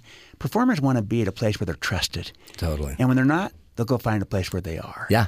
and and you'll see um, you know the disempowerment and you'll you'll see fraud you'll see politics and all kinds of stuff Well, and your cropping up. best ideas will leave your company. That's right. Because you don't trust me enough to grow them, so they'll leave the company. They'll they'll steal from the company. They'll slow. They'll sabotage. That's right. Those are all the low trust Yeah. taxes. But the good news, Matt, as you know, is that the converse is equally real. Totally. And high trust cultures empower people, they engage people, they inspire people, they bring out the best in people, it enables people to collaborate. You know, you can't collaborate with people that you don't trust. No, exactly. You How do you? yeah, Right. you can coordinate. Right. But real collaboration requires a level of trust. And and the real challenge for organizations today is innovation. Yeah. And you need trust ultimately to innovate. You got to hmm. do a lot of other things too. But if people are afraid to make a mistake, afraid to take a risk, quick to point the finger of blame, you know, or skirt things, hide things, Yeah. you won't innovate. You won't No. sustain it. Wow. What does this, and I, know you would want to be careful, but what does this mean about like presidency? Because trust is a big thing as we're looking at our presidents. You don't need to name names, but why? Why should the people care more about the trustworthiness of their candidate, or should they? Well, abs- absolutely. We need to have trust to have a democracy work. Right. Think about it. And that's one of the challenges we have as a soci- society today is that um, you look at the data, most Americans have lost trust in government. Yeah. And, and, um, and, and as a result, as a result, there's all this angst and anxiety about it, Mhm. and we're trying to figure out how to close those gaps. And I find whenever it comes to the political discussion, um, people are so kind of jaundiced by their views Their of bias, candidates. It's- yeah. It's, hard to ever talk names Yeah. without offending half Right. your audience. Oh, right. And and but the principles are in a democracy, it requires a level of trust to really work the way it's intended to work. Mm-hmm. And and um and you can't have trust without trustworthiness, and and that's you know, and I, I call it credibility, which is implies both the the character Yeah. side and also the competence side. They side. got to have a clue, Yeah. but you got to be honest. you got to have both. And if, if, if you're honest but don't have a clue, it's not going to work. If you mm-hmm. if you're really competent but you're not honest or you don't care about people, We gotta get another opinion. work That's right. Yeah, and so that combination of character and competence creates a credibility. That's the foundation on which you can build the trust. And then you add to it the behavior. You know how how people behave. Yeah. Do they talk straight? Tell the truth? Do they call things what they are? But also, do they clarify expectations? Do they keep their commitments? Do they listen first? There's a variety of behaviors that help people build trust, and it's true in politics and well as well. But I find in politics, the biggest challenge is is the counterfeit behavior. Oh yeah. Is the spin instead of the straight talk. Mhm. It's the hidden agenda instead of the transparency. Right. It's the over promising and under delivering instead of keeping commitments. And as a result, trust goes down. That's right. And there's data that came from GFK research out of Germany, measured the least, the, most, most and least trusted professions, 30 countries. In 28 of the 30, the lowest was polit- politicians. Is it really? And it was second in the other two. Oh, my And- heavens. And, uh, all around the world because it's just filled with this counterfeit behavior Yeah. everywhere. So it's interesting. Yeah. I guess there's this universal need to supposedly, I guess, play a role and fake it or overpromise, underdeliver. Yeah, and it's like apparently everywhere. it is everywhere, and it's kind of part of the culture in some environments. In political environment, it's part of the culture. It's part of the culture. That's great. Um, we're going to take a break. More with Stephen M. R. Covey, author of the book The Speed of Trust, but really uh, just a gem of a human and um, lives. He'll hate to have me say this, but does everything he can to live what he talks about. Uh, we'll have more um, from this wonderful uh, guy, Stephen M. R. Covey. Stick with us. We'll be right back.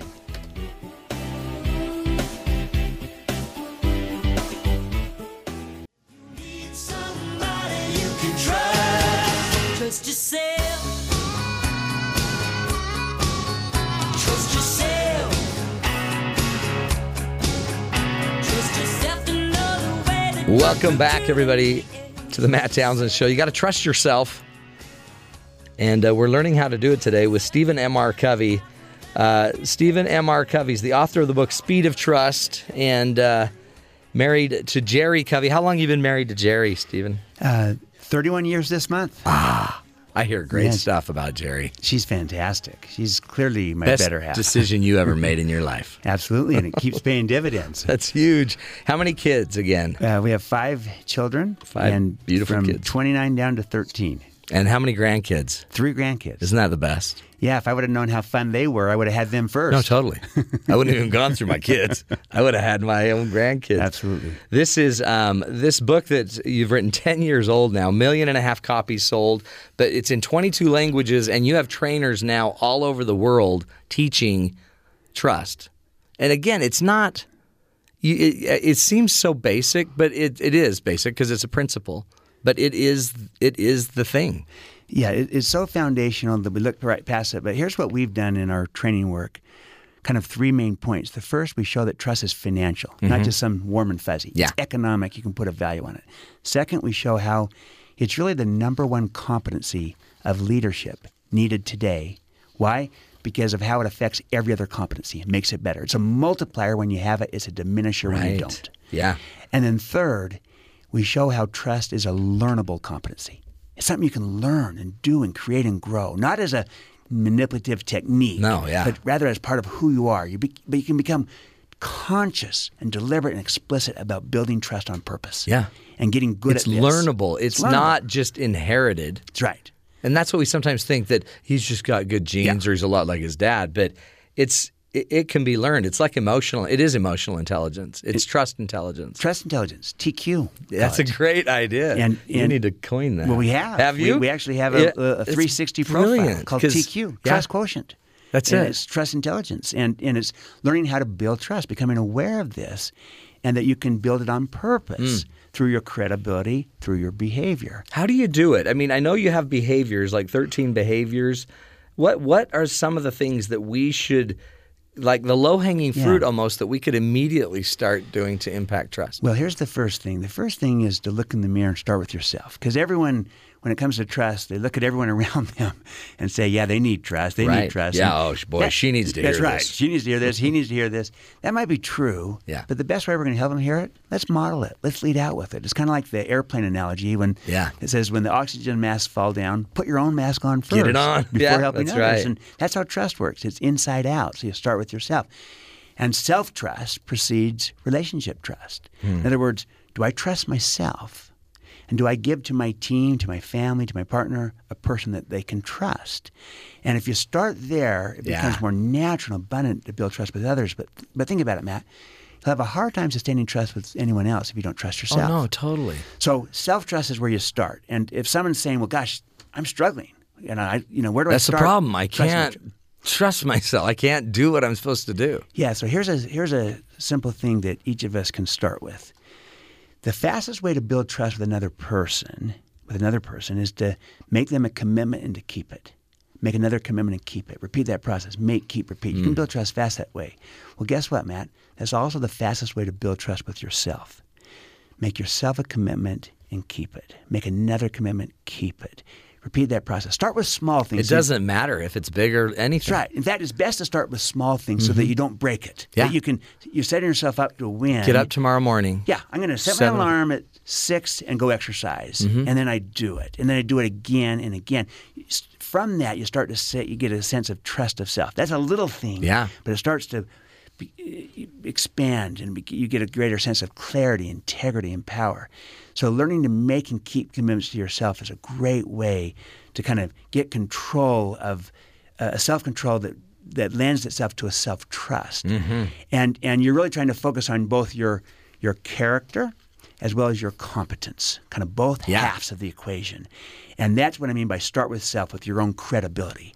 And the more credible you are as a person, become as a person, the quicker, the faster you can build the trust. So credibility comes first, or trustworthiness, you know, the character, the competence. But then you want to move into behavior.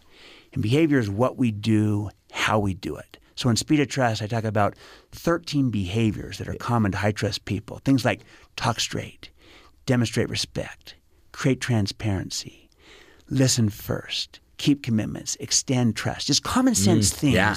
But too often we do the opposite where, you know, maybe we're we're instead of talking straight, we're lying, but more commonly we probably do the counterfeit. Instead of talking straight, we're spinning Mhm. and twisting. Yeah. Instead of being transparent, we have hidden agendas. And we overpromise, underdeliver instead of keeping commitments. Right. And that's what gets in the way Yeah. of trust. Instead of listening, you're you're preparing. You're to- preparing your response. Your retort, right? right? Yeah, instead Yeah. of really understanding, real Mhm. empathy and understanding, and and so You could actually just go through that list one at a time and just work on one a month. well, and that's kind of what we do. Is is, is we say, look, there's all these behaviors. The, the, the behaviors are kind of like the Pareto 80-20 rule, Mhm. disproportionate in building trust or diminishing trust. And we look at the behavior, straightforward. You know, talk straight, you tell the truth, you build trust. The opposite, straightforward, you lie, you distract. What makes this hard is that counterfeit, the spin, the twist, the manipulating, the posturing. But you can kind of say, how can I get better at talking straight in a culture of spin? How can I do these things? And, and, and you can focus one behavior at a time and get really good at this and start to move the needle. Another key thing I find that can really help people is, is to declare your intent. By that I mean let people know what you're doing, but also why you're doing it. Mm. Always give the why behind the what. So it might look like this. You say, hey, team or family or friend, here's what I'm trying to do. Here's why I'm trying to do it. Here's my agenda. I don't have a hidden agenda. I have an open agenda. I'm transparent. There's nothing to hide. If you do that, Matt, it affects how people interpret your subsequent behavior. Yeah. And when you don't declare your intent, you know what? People ascribe intent to you anyways. And and malicious intent. Often maliciously, or it could at- just be ignorant, but Yeah. they're they they might protect themselves with maliciousness. At, at best, they're guessing. Uh-huh, exactly. At worst, it's malicious, Uh-huh. or, or they're projecting worst case or Right, fears. right. Don't have people guess. Tell them. Here's my agenda. Here's my motive. I'm open. I'm transparent. It affects how people interpret your subsequent behavior. Mm. And you'll start to get the benefit of the doubt. You can start to build trust better and faster with people. So declare your intent as a leader, as a parent, as a as a person in a relationship, and then when you're on the other side of the equation, always assume positive intent There as a go. starting yeah, point. Yeah, yeah, Be yeah, that's a character act. Assume the best here. And, until proven otherwise. Right. It's just a better starting point. It seems too that if you declare your intent, you actually know your intent. So many times we are we don't even know what our real goal is. It- it- it's, it's a great It's test. beginning with the end in mind. It begins with the end in mind. What is my intent? Declare it. And if you'd be embarrassed to declare it because it's so self-serving, Then not. Let's then get bring rid of more it. bring more mutual benefit into it. Yeah. Bring more caring into it, so that you wouldn't be embarrassed. That's right. That's so. I, I say declaring your intent is the best t- in test of what your intent really is. That's true. If That's you'd be true. embarrassed to declare it, find more mutual benefit, more Yeah. caring. Bring that into it. If you wouldn't be embarrassed, declare it. You watch what happens. Well, then you also have to live up to it. So if my intent is seemingly pure, then I can't go ugly in the conversation following. That's right. You're everyone, someone would standard. say, "I thought this was our intent." oh yeah, sorry about that. yeah, that. it kind of elevates Yeah. everything that we're trying. To. It makes you be transparent now. You're, and transparency is one of the key behaviors that builds trust. This is a practical way of putting it into action. Declare your intent. I love that. You can do that all every day. Mhm. and you're not doing it as a technique to manipulate people, but no, as part of how you build trust as a human being. Mhm. And and and again, I can't put enough emphasis on assuming positive intent. As a parent, Yeah. as a friend, as a partner. I'll tell you just a Yeah, quick story on this. My so my dad and my mom, my dad accidentally left my mom on the side of the I road. I remember. Tell this story up in Idaho, right? Up, up in Idaho, just driving back from a vacation. My mom was driving, my dad was sleeping. My mom pulls over because she's tired, so my dad gets in to drive. He he. Uh, my mom gets out and she says, "Hey, can you put the chassis down so I can get in the back seat better?" She closes the door. My dad, when he hears the door slam, thinks that she's in the car because he's half asleep. Yeah, you know, he, he just woke sleeping. up. He starts to take off. My mom's chasing down the road, saying, "Hey, Stephen, Stephen, Stephen, come back!" He just takes off on the road and and leaves her. And then someone on the other side of the road sees this happening, calls the highway patrol to report that he just He saw just a man yeah. abandon a woman on the side of the road, Oh, he just no. witnessed it. You know, and so the highway patrol comes, and you know what happened, man? Well, my my husband left me, but then she added, "But he thinks I'm in the car." That is and, great. And, and the highway patrol says, says, "Why would he think you're in the car? You're right here." No, no, trust me. You he don't thinks know I'm my in the husband. car. he thinks I've fallen asleep, and he's trying to make really good time while I'm sleeping. That's great. no, but she, you know, then they came back and they kind of realized what had happened. But my mother's starting point was not, you know, you What a fool, dummy, you jerk. yeah. It was he thinks I'm in the car. She loves my dad. My dad loves her. You know, when when he Yeah. was living, and and uh, and she assumed positive intent, and it just changes things versus you know Yeah. starting with that negative intent. Yeah. And think of that with your kids as a parent. Think of that in a relationship. It's a better starting point until Mm-hmm. proven otherwise. Well, and imagine your dad when he gets he got pulled over, didn't he? Isn't well, that he how they found back. it? Oh, he did. They he realized. Him, they oh, called that was him. it. The yeah. highway patrol and called him and said, "Hey, Mr. Covey, Hello? where are you?" and, and and he actually said this. He goes, "Gosh, I don't know, officer. I've been." I've been asleep until about ten minutes ago. Here, let me ask my, my wife. Where are and we, then honey? He turns around, Sandra, Sandra, where are Oh, we? that's great. And and then and then he all of a sudden says, "Hey, officer, my wife is missing." Because no, he's yeah, not. I've got her She's right, right here. Did um see what's so powerful though is he must have felt so ashamed and like embarrassed maybe, but when he hears the story from her view, he realizes they lost nothing in this weird moment because of the trust. Trust was so high, it just efficiently was just a good story. That's right. It became a funny story. They trust each other. There was positive intent. There never even was a moment of, Isn't that beautiful? But you know, if there's low trust in Yeah. a relationship, Talk about that. What well, do you do if your husband has been a jerk for years and there is low trust? Yeah. How do we rebuild that? And to what degree do I trust and then realize I got? I guess some of it's just working on me. I got to get my stuff, myself strong enough. That, that that's why I always highlight that it's smart trust. Yeah. Because you know in a relationship especially, someone could be too trusting, Right. Where they're being taken advantage of, and you know stepped on time and again. In which case, that's not smart at some point. Mm-hmm. And and um, but again, so first step, start with yourself. Even when the other person's the primary Mm-hmm. offender. Because you need to grow. You That's right. need to. You need to have the trust for whatever comes ahead. That's right. And you'll gain you'll gain more clout, more influence, more credibility if you start with yourself, Yeah. your character, your competence. You'll have more influence and ability to affect another person. But then, secondly, you might make a, a behavior specific request of somebody, where you might say, "Hey, with me." You know, just be open and transparent. It's better than having a hidden agenda. Or with B, you know, don't make me a commitment you're not going to keep. It just works better that way. Yeah. And what I try to do is I try to separate the person from their behavior. And rather than attacking the, the person, instead I address the behavior and say, hey, you know what? Talk straight, you know, be straight with me. Yeah. Be open with me. Tell me the truth. You know, come straight to me if you have a problem instead of going behind my back. I make a behavior specific request and I give people the space to behave their way out of it. Mhm. Look, some may not. Some can't. They can't. Yeah. They're, they're just not They trustworthy. won't. They don't want to. They don't want to go there. And in a case like that, you're not going to restore the trust. And it it just might be that there's a low trust relationship, or maybe the relationship breaks up. Right. But in other situations, you're allowing people also the chance to grow, to improve, hmm. and, and to say, hey, I am not my behavior. I can choose to behave in a way that builds trust. I wasn't aware I was behaving in ways that was diminishing it. Sometimes they may or may not be aware, but the point is you're trying to say trust is learnable Yeah. Through our credibility, through our behavior. And it's and it's necessary regardless. Absolutely. Whether we save a marriage or not, whether we can close the deal or not, we if you lose your trust, you lose what? If you lose your trust, it affects everything else you're trying to do. It is Yeah. a diminisher. It is a tax on everything you're doing as a person, as a leader, as a parent. Yeah. And and um, it takes you longer. It costs you more, but also it has a debilitating effect Yeah. on every aspect of your life.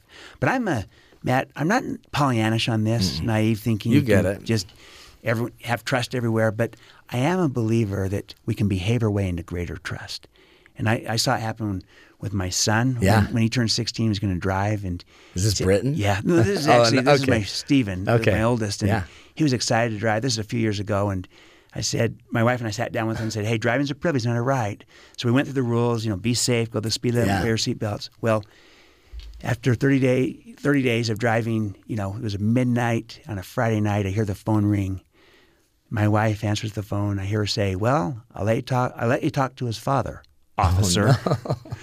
And sure enough, it's The the, police. He's been pulled over for speeding, as in going 83 miles an hour in a in a 25 mile an hour Oh, zone. Stephen. And and uh, you know he's a good kid. Yeah, he's a great kid. But he just had teenage judgment, you know. And just he said, "Hey, Dad, I was trying to get home for curfew, so I had to hurry really fast." well, we played this thing out.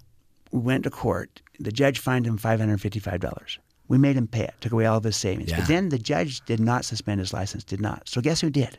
You did. That's right. Dad, and did. mom did. That's great. Why? Because we wanted him to trust us. Yeah. And we felt like if we didn't hold him accountable to what we mutually agreed to, Yeah. he wouldn't trust us. That's and neither would his siblings. Well, you know what? That was hard on him. He was embarrassed with his friends. It was hard on everyone. But after several months, he came back to me and said, Dad, I'm ready to drive again. I asked, Are you clear about the rules? he replied, I've never been more clear about anything in my life. well, Matt has had a great ending. That is He became a model driver ever since. And we, how do we know? Well, we saw it, but we also heard from his friends, from his friends' parents. When they're going somewhere, their parents would ask, Hey, where are you going? And they'd hear, Don't worry, Dad. Don't worry, Mom. We're going with Covey. And It's that all good. We are driving way below the speed That's limit. You know, we're, great. we're wearing seatbelts. This is no Yeah. fun at all. But he earned that reputation. What he did was he behaved himself out of the problem that he had behaved himself And he into. became he changed. He changed. And the That's trust not only went back to where it was, it went Yeah. higher than it ever was. And you facilitated it. That we can facilitate it by living it, by being it. By living it, by being it, and by giving people a chance to behave their way back into it. Stephen M. R. Covey. Folks, the book is The Speed of Trust. If you go to speedoftrust.com, you can find out more about it. Just you can find the book everywhere. Stephen, thank you. Great to be with you. Brilliant. Love you. You're awesome. We'll take a break, folks. Come back and uh, wrap up the second hour of the Matt Townsend Show. Remember, there's good in the world. You have to go looking for it, or you can also become a part in creating it, as Stephen's been talking about. Stick with us. We'll be right back. This is the Matt Townsend Show.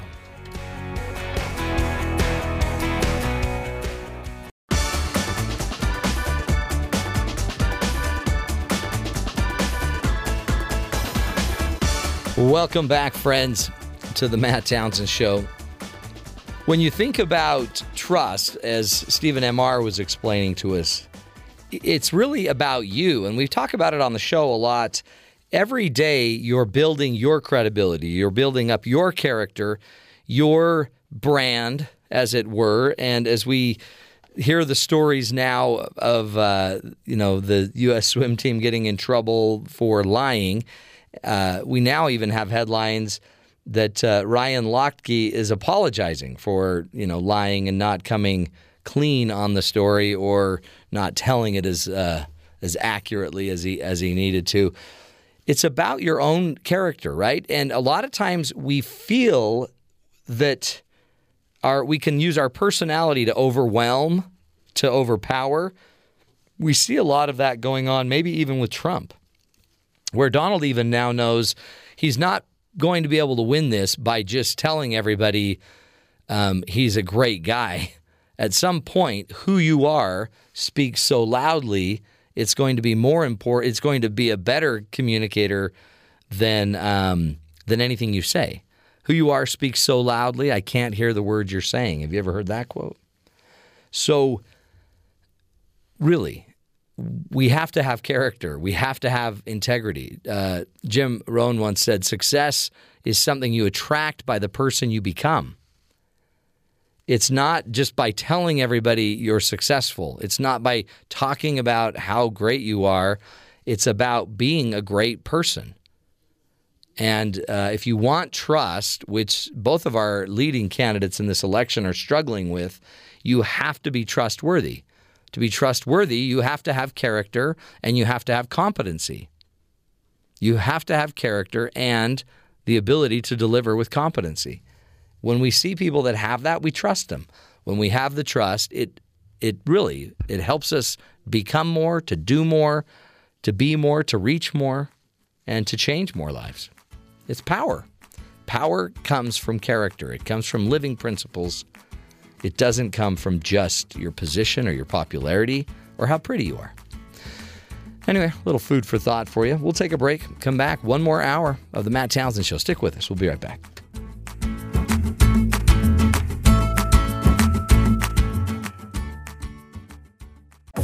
This is the Matt Townsend Show. Your guide on the side Follow Dr. Matt on Twitter at Dr. Matt Show. Call the show at 1 855 Chat BYU. This is the Matt Townsend Show. Dr. Matt Townsend. Now. On BYU Radio. BYU Radio. Welcome back to hour number three, folks. It's the 15th hour of the Matt Townsend Show in one week, which means it's almost time to just go to my office, shut the door, climb under the table, take my shoes off. Terry will come in, rub them for a minute, and then we go night night. Well, that wasn't in the job description. Oh, Don. Did Don not talk to you? Yeah, it's not happening. Okay. We'll get a student to take care of that. Student! David? Matt wants to see you in his office. That is so sad. Poor guy. Poor, poor guy. We got a great show for you. And because it's Friday, we like to do movies. Hmm. So we will be talking movies. Also, a story gone to the golden screen. Is that what it's called? The, the golden screen? The silver screen. Silver screen. It's going to be golden, though. Like what? Because we're going to tell a story about a goldfish hmm. that then went to the silver screen, but because it's a goldfish story, it's going to be the golden screen. Is it like Nemo? Is this Finding Nemo? It's it's Nemo on roids. Okay. So it's Matt- a roided up Nemo. The screen is silver, the silence is golden. Ah. We can understand how you would see that as a conflict. Yeah. I don't. Yeah. I. There's a, there's going to be a movie trailer we're going to play about a story. Goldfish. One fish's journey. One fish's journey, where eventually he cleared out an entire lake. Powerful. We'll get to that. That's going to be exciting.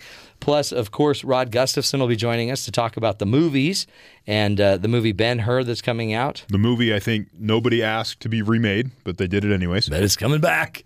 Ben Hur remake and Kubo and the Two Strings, An animated movie. which is taking Getting great reviews. audiences by storm. But it will not beat the movie we will preview called Goldie. Crazy trailer coming up. We'll talk to Rod. We'll also do a little news flush as we just try to get rid of some of the stories around the weekend that we just we've been hanging on to all week. Also, um, you know, we might even get to talk to our good brethren down at BYU Sports Nation. Our good friends. Find out what's happening on their show at the top of the hour. Plus, we will unveil the hero of the day. All that for free just by listening. We will now go to the headlines with Caitlin Thomas and find out what's going on around the rest of the country. Caitlin? Thanks, Matt. Donald Trump's campaign chair, Paul Manafort, has resigned from the campaign. The move comes days after a campaign shakeup that brought two new members to the top of the organization, including Kellyanne Conway as a campaign manager and Breitbart chairman Steve Bannon. Donald Trump is in Louisiana today visiting flood victims. Ryan Lochte broke his silence this morning as questions swirled around his account of an armed robbery in Rio last week, apologizing for his behavior. Lochte tweeted out his apology, saying, I want to apologize for my behavior last weekend for not being more careful and candid in how I described the events of that early morning, and for my role in taking focus away from the many athletes fulfilling their dreams of participating at the Olympics. According to the U.S. State Department, the $400 million cash payment sent to Iran's government earlier this year was contingent upon the release of four American prisoners detained in the country. After the transfer was initially reported earlier this month, President Obama said there was no ransom paid for the release of the detainees, and the State Department said the money was used to partially settle an arms deal dating back to the late 70s. And lastly, Matt, I have an Olympic update for you this morning. What? Putting the final touches on his Olympic legacy, Usain Bolt won the Olympic 200 meter gold medal last night in Rio. It was likely the last individual Olympic race for the eight time gold medalist. Wow. Bolt crossed the line in 19.78 seconds, making Olympic history. Bolt, who will turn 30 on Sunday, has repeatedly said that 2016 will be his final Olympics. Hmm. So We've there you have lost. We, I mean, he comes and goes like lightning. Literally. Thanks, Caitlin. You're welcome. Wow. He even pulled up at the end. You could see when Did he, he? when he was Did he running. really? He had such a lead. He just sort of you could see it wasn't as it wasn't like full force. Right. He slowed down. He could have got faster, but he just he kind of slowed down. Now, help me with this. Does he break world records at records every time he runs? Um, no, but he, he, just is dominating the pack. he has most of the records, and uh, he's had a hamstring injury that he's recovering from. So I don't know if that's still something he's dealing with, but you can't really tell. And Mm. Right. because he has a lead, he kind of slows down to enjoy it a little bit, and uh, not showboating. He's No. just not running full speed. Do you know? What, have I told you who he reminds me of? Um, go ahead. When he runs with a little hammy problem, Yeah. uh, he reminds me of myself back in my youth No. When I used to run. No. He, he did 200 meters in 19 seconds. Yeah. You can't. There's I no way. drove that easily right. You drove this that, morning. 60 miles an hour, 75 miles an hour. Um, It is interesting watching everyone prep for this race, and then he just blows the doors off the place. that's pretty dominant. That's Yeah. cool. I don't think he's done. You don't think he'll, you think he'll be back? Sure. Mhm. He Oh, yeah. Well, why wouldn't you much. if you're dominating? Mhm. Plus, he could go win what three more? He could get up to eleven. He still has another event he's going to compete in tonight. Really? Well, it's actually like today, but it's NBC. So tonight, when they show it, um, uh, it's some relay that he's in. He runs the final leg, I think, of the relay. Why Oh, doesn't he just boy. run it all by himself? He could. I think he'd be competitive. But Can you imagine though handing the baton? Is that what they call it? Yeah. To to Usain Bolt, they're gonna they they will win you hope. because they also have the other runner. Well, unless someone like I don't know you were running the the middle leg. That's a great point. Yeah, and then they're like, oh, they'll never catch up. Look at that guy. What's he out there for? I think he pulled his plantar. Is that Matt with the plantar Why is he running in loafers? What is that? Are those penny loafers? What's going on? Holy cow! His pennies popped out of his loafers when he was running. That's so rude. No need to be rude. Did I hear correctly that Paul Manafort is now? Yes. He's he has he's resigned from the Trump campaign. The pit boss has left the building. but I didn't think there was a problem. Well, he was uh, his job function title was kept, Yeah. but his responsibilities were taken over by the guy from Breitbart. Wouldn't wouldn't it seems like traditionally if your campaign manager was having issues because he was being tied to Russian kind of Well, Ukrainian. mafioso type. Oh yeah, Ukrainian, Ukrainian. payments, and it's like twelve million bucks. So if but- that's happening, wouldn't just a traditional campaign say, you know what, um, in an effort to not get entangled Right. my life into this campaign, I'm just going to step aside and then we replace him with those other two people. Why do you need to pretend? Because they must have known. Sure. So why do all the pretending? Trump's a loyal guy. No, but he obviously wasn't. He's loyal. No, he wasn't. That's why Corey Lewandowski, even though he doesn't work for the campaign anymore, may still be getting payments and frequently takes phone calls from Donald Trump while he's on set at CNN. Wow. So now uh, this is interesting. Apparently, that it's there's a problem in the Trump campaign. No. No, apparently. No, this is a pivot towards the future. Okay. There's no problems. And he did apologize. So They're that's- quite unified, as Okay. Trump said, Yeah. without any sort of question You asked know what? if you were. Let me just tell you what I think they remind me of. What's that? So there's a guy in Ontario, Canada. Okay. That has been charged after being caught wearing a headlamp on his forehead. Okay. You know the little like Yeah, yeah, yeah. headlamps, like for mining or what? Uh, for caving and you know. Yeah. Outdoor activities. Yeah. So he's driving his vehicle, but the vehicle didn't have headlights or a tail light. Yeah. And the guy's sitting in the car, and he the, the, he's driving down the street, but he's got his headlamp on. So the cop thinks, oh, it's probably a guy on a bike. Yeah. But it's not. It's actually a guy driving a car trying to use his little headlamp to light the way. But the vehicle was clocked at 67 miles an hour in a 47 in a 40 mile an hour zone. Wow. Just using his little LED headlamp. Yes. And so, you know, with his little single battery. so he was pulled over. This is great. And the 35 year old man has been charged with speeding and operating an unsafe vehicle. I'm going to do this tonight. Seems like a fail. Yeah, a little bit. Reminds think- me of the Trump campaign a bit. First off, probably shouldn't drive without any operating lights on your vehicle. Yeah.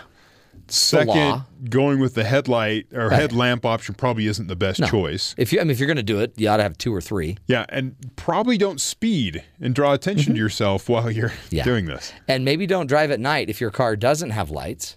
That would be another choice. Don't move the car at night. Yeah. He should have just taped his iPhones to the headlights. Great idea. Turn on the flashlight Brilliant function. idea. Yeah, that probably would Just a little scotch tape so you could see through it. He could have done the strobe effect on it too. Oh, yeah. Then people would think he was a car, a cop car. Yeah. They start pulling over. You know, uh, There's so many things here he could have done differently. right. And we don't want to disparage people from being creative. Just don't do it on the highways and byways of North America. Luckily, it was in Canada. Yeah, So stay far away from me. we've got no problems there. Did you hear about the man, by the way? Uh, this is our Bad Boys segment of the show. If you're going to break the law, plan ahead. Yeah, think through what you're trying to. So plan, many criminals don't plan. And you can tell through the execution. An ounce of prevention Hmm. is worth a pound of cure. Wise words. It's my grandma used to say. Police in Tennessee are looking for a man they say robbed a Nashville gas station while covering his face with toilet paper. Huh. That that was his mask. Yeah. The man entered the gas station just before 2 a.m. He went into the bathroom. Hey, can I use your bathroom? And then he went in there, grabbed a bunch of toilet Wait. paper, covered up his face. So he went into the place he was going to rob. Probably got the key. Yeah, can, can I borrow that big key? Uh, hooked to the tire. and then he went out to the restroom, covered his face in toilet paper, and then came back in. Yeah, it sounds. Did he hand them the key? By the way, here's your key. Here's your key Uh, and the no, money, please. Give me all your money. What's with all the toilet paper on your face? He used it to cover his face. He pulled out a gun, demanded money from the clerk. No other customers were at the gas station at the time of the robbery. Police are reviewing the store's surveillance video, hoping to get a frame of the man's face before he covered it with toilet paper. when he came in to get the Yeah. key. I need the key. This is great. What do you need? Please don't squeeze the Charmin. Yeah, exactly. It's a great rule. So, honestly, what could a mask cost? Go to the Army Navy store, the surplus Or- store, or grab yourself a mask. Walk in the store next door. Don't walk into the store you're going to rob. Yeah, or bring your own toilet paper. Yeah, plan ahead. That's why I always keep a roll in the trunk. Or, you know, pull your shirt over your head or something. I mean, i- any number of things would have been a better choice. How about just don't rob the store? Well, that's the first better choice. I mean, if you're really going to get technical. I don't want to be negative. this might have been one of those trains that already left the station by the time you figured Yeah. out what to do. Now, um, crazy story that you won't believe. Hmm. Uh, an unwanted pet goldfish Okay. has grown to the size of a football Huh. in Australia. Say what? I Did it, know. did it grow teeth? Yeah, it's ugly. Goldfish are native to Eastern Asia, but now are a common pet around the world. Yeah. And this is for parents out there. Be careful what you do with your goldfish. See, we've never had to flush one that was alive because ours all die. But the problem is, It's a starter pet. right? You get it, you, you, you know, it dies and you flush it. According to the story, uh, goldfish have a, a, li- a memory of about four seconds. Yes, and then the story was we have a memory that's less than that. Yeah. But it actually, yeah, I think K, uh, Microsoft did a thing that, yeah, like it's 11 seconds or something. Yeah. Anyway, the this fish has grown to the size of a football, and I didn't know this, but Jeff's like, "Oh my heavens, I've heard of a movie about this." yeah, they they've already put together a trailer for it. That's it's- great. So it's a movie about, but uh, about a fish. What? Just a little goldfish. Uh, It's what happens to the goldfish.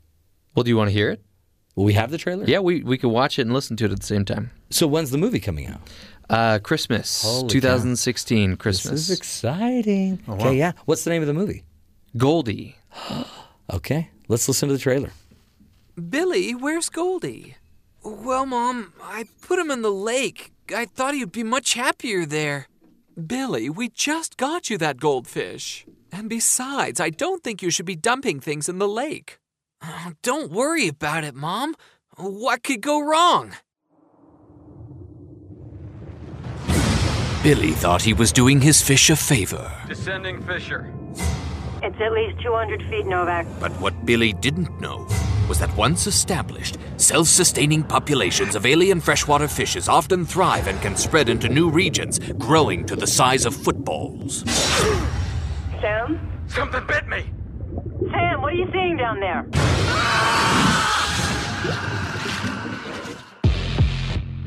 It's like this body's been in the water for weeks. I want to know what this thing is doing in my lake. The sheriff has declared an emergency. Goldfish. Hunt in packs. The first bite draws blood. The blood draws the pack. This Christmas. Little Goldie's not so little anymore. He's out of his bag. Now he's out for revenge. Goldie, this ends now! Goldie, the goldfish the size of a football. Wow. Whoa. Goldie's not My heart happy. is racing. Goldie. First, they draw blood. One draws blood, and that draws the other. He's out of his bag now. He's out for revenge. And they draw the pack. So if you See, oh. that's Oh. it. I didn't know they hunt in packs. Oh, goldfish are yeah, yeah. Wow, they're packed. Size of footballs. They're pack pets. We call Yeah, them. wow. You know what's scary? This is great because you haven't had a really good movie out like it's almost like Piranha, like those. Remember those old movies, Piranha, and it's now you got Goldie. This could be a series. Could be. You know, Goldie too. It's actually called Clownfish. Goldie, the goldfish the size of a football. Oh. They wanted to differentiate it between the old 1930s movie Goldie. Oh yeah, Goldie uh, about that Yiddish. You, Yeah. you remember? Yeah, it, no, because I why you think I was here in the 30s? They could also go the direction like the fish that ate Pittsburgh. Is that what that movie was called? Remember that way I back don't. when? But I, I, they probably need to rename it. Goldie sounds so soft because this that trailer, this is a devilfish.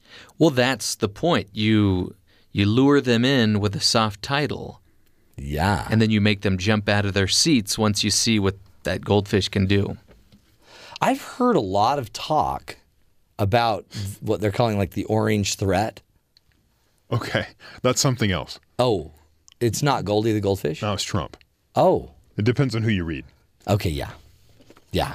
Oh, he is the orange threat. There you Okay, go, I yeah. thought it was the okay. So, whew, okay, we, we're that goldfish. whew, I've got the chills. Um, I'm going to have to ask Rod about that because we, Rod knows movies. We'll have him review it in at Christmas time. We'll take a break, folks. Rod Gustafson up next. Scary. Rod will be talking about a couple movies, not Goldie, by the way, the football-sized goldfish. Stick with us. We're almost there to the weekend, folks. Matt Townsend Show. We'll be right back.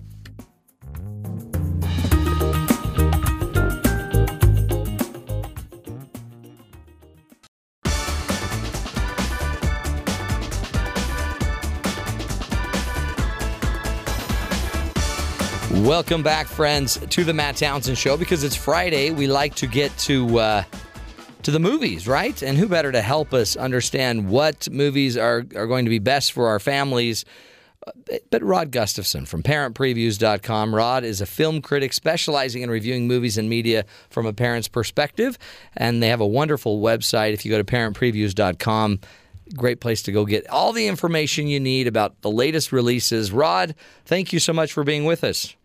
You are welcome. Did you hear about our trailer that we just were able to play? Of You know, I I missed it. I've been listening to the show all morning. I Have heard you? a great interview with with Covey and Yeah. everything else, and then yeah, I I started studying down on movies again and turned it off. That's Darn I- it. I'll listen to the replay because it's Yeah. always available on, It's- on the BYU radio website. See, you know, you know, but you got to go listen to it. It's about Goldie, the goldfish the size of a football. Of, of football, And- I've heard that that's happening. Yeah. In fact, there are even some municipalities now. They're telling people, you know, quit disposing of your goldfish down the toilet, Exactly. in the in the rivers and streams. Yeah. Well, I think after they see this, they will they'll know why. It's kind of of the genre of like piranha. Yeah. It's it's fantastic. Anyway, go yeah, go back and listen to it. You were going to talk to us about two new movies out. Ben Hur is it's back. It I- is. Was it backed by popular demand? You know, I I don't think so. No. In fact, I I sometimes I feel what's the word I'm looking for? You can't feel sorry for a movie. It's hard to feel sorry for a big movie studio, but this movie was getting so much negative uh, buzz even before it released from people saying, "Well, this is ridiculous. You know, we're going to hate this movie," and it's been tracking very poorly. And tracking is the word the industry uses when they they do all sorts of exit interviews and focus groups and everything to try and determine how much money a movie will will make before it releases. And um, so I must admit, I even I, I was I was trying to shed off that bias when I went to the screening of it, but and, and maybe that's what left me pleasantly surprised. Mm. I I actually I really enjoyed it. My wife and I went to see it, and Donna has a full review on our website. Um, it, it really it comes across very well. You know, it, so I mean we pretty much all know the story. It really is for the most part the same story and uh and you know about about a man who's a Jew and he in this case his ro- the Roman person uh Messala is not just a friend but he's an adopted brother. I think in the old movie it was a friend. I can't remember. It's been a long time since I've seen that movie. But in this case he's an adopted brother and uh the two of them get along just like peaches and cream but then things start happening and and Judah Ben Hur gets uh, falsely accused of a crime very similar to what happened in the last film. And uh and so he winds up becoming a, a Roman slave and he gets sent to row the big the big ships that go into battle with Oh, yeah. and that's in the old film too. And and then of course the the pinnacle moment's going to be the big chariot race and all that's there as well. So so it, all of that happens but here's the big here's the big twist i'm going to give it away Mm. a little bit here this is this movie is much more about forgiveness and i really like that i like the fact and I don't want to totally give away the ending, but this is a different rewritten ending. And um, to me, that really, um, from a, uh, that really was a positive message, and I think a message that we really need these days. Because you know, originally uh, Judah Ben Hur is out for revenge. He wants he wants justice, and then he instead things start to change. And a lot of that change comes from the other thing that's different in this movie is the role of Jesus Christ plays a more prominent role in this film. Um, we actually even see his face, and he is more. When I say prominent, he certainly isn't center to the story, but he plays an incre- he plays a a greater role in determining the events that are going to happen. Hmm. And I thought it fit together quite well. Now this one's two hours long. I'm I think I've got a little bit ADD, Matt.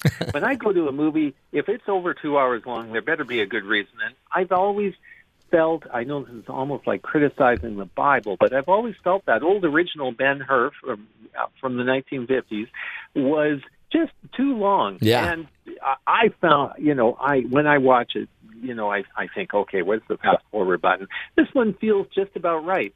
And the chariot race, I, I'm reading a lot of other critics saying, oh, you know, it's the CGI chariot race. Well, they actually have um, the studios released a number of, you know, extra feature videos showing that they shot this race with it, most of it.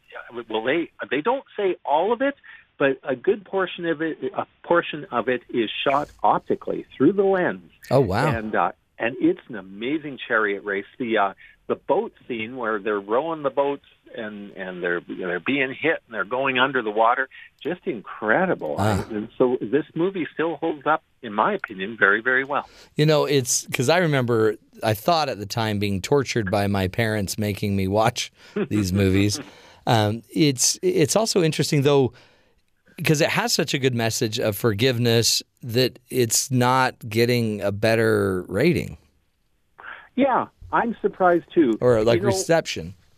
Yeah, yeah, because really overall, I think on Rotten Tomatoes it's around thirty percent, maybe even less. I can't remember. I checked it yesterday, um, and I'm surprised at that too.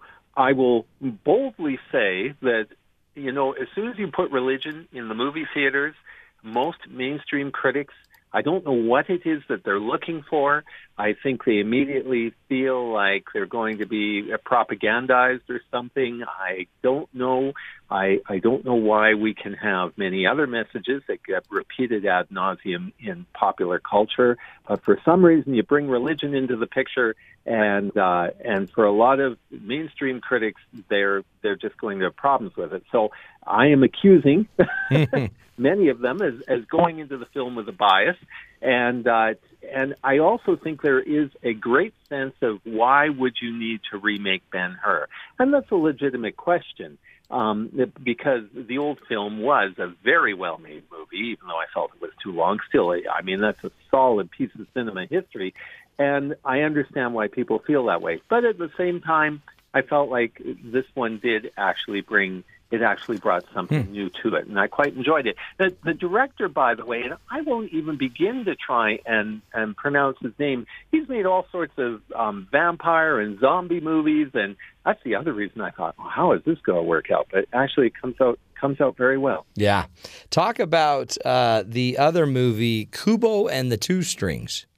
Okay, now this one is a little bit more. uh, This one's just a little bit different. You, you, it would be hard to believe actually that this movie is coming from an American company, and it is. It's a an animation company in Oregon. They uh, released a movie a few years ago called The Box Trolls, which had I didn't like the story much, had amazing animation. And here's Kubo and the Two Strings. I didn't like the story much, but it has amazing animation. It's um it, it's based on a Japanese legend, and uh, it gets into a lot of uh, a, what it delves. It, my wife explained it to me on the way home. Matt, this is one of those movies. I'm glad we had a half hour on the freeway so she could tell me what really happened, and it's got a lot of symbolism and metaphorical messages about Japanese. Uh, uh, spiritualism or Shinto spiritualism and that type of thing, and it, which I would find quite interesting. I love learning about other religious cultures and and how those things work and everything else. That wasn't the problem. The problem was I'm going like, so who's this guy and why is this happening and what does this mean? And so if you're a dummy film critic like I am, just enjoy the animation because visually it's really quite excellent. Um, but if you if you have a PhD brain like Dr. Townsend, Oh, boy. here, you Yeah. know, like then you'll go into this and be able to write a ten page No. uh, film. Yeah, yeah, yeah, deconstruction. so, That's it. so it's an amazing film. Put simply for parents, you know, if you've got if you've got children um, and probably older children that would appreciate the animation and appreciate a story that is much more about symbolism, you might really like it. And some of the kids I was watching with it last night in the theater, uh, they were laughing and enjoying it. It does have some humor and some comedy to it as well. For little kids, though, it's going to be downright scary. There are a couple of scenes in there I thought, boy, I'm going to be dreaming about this tonight. So, Hmm. you know, just not necessarily not gory, but just frightening. Man. So, and that again is being really well received out there. It is. It is. This is a, this is a movie critics are going to like. I suspect that this will be nominated for an Oscar for Best Animation. It's on that level. Uh, technically, an amazing film. And uh, and you know, again, from a from a parent's perspective, um, I, I, there, there wasn't a single profanity that I remember in the movie. Maybe a little bit of name calling. The biggest issue with it is there are there are scary moments and there's some fighting that goes on and that type of thing as well. And uh, you know the violence is certainly it'll be in our C grade area, but overall we're giving this one a B grade. And uh, I I trust my wife. She liked it more than I did. And uh, like I say, it's a lot of symbolism they tell you at the very beginning pay close attention and yeah make sure you got the popcorn because if you leave in the middle of this one you're going to come back dazed and confused Really? Okay.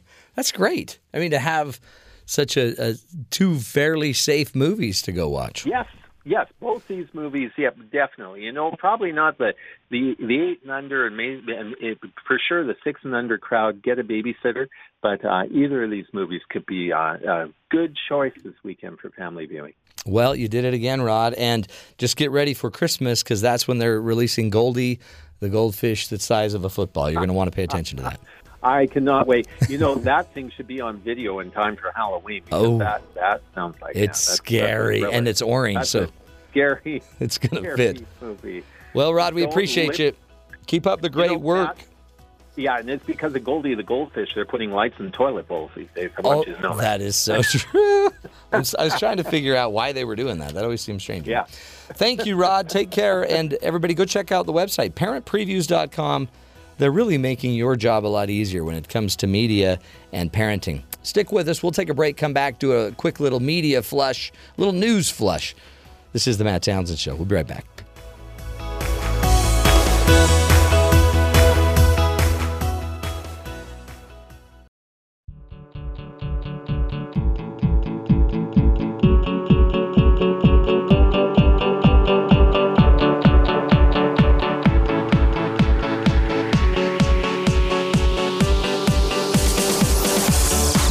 Welcome back, friends, to the Matt Townsend Show.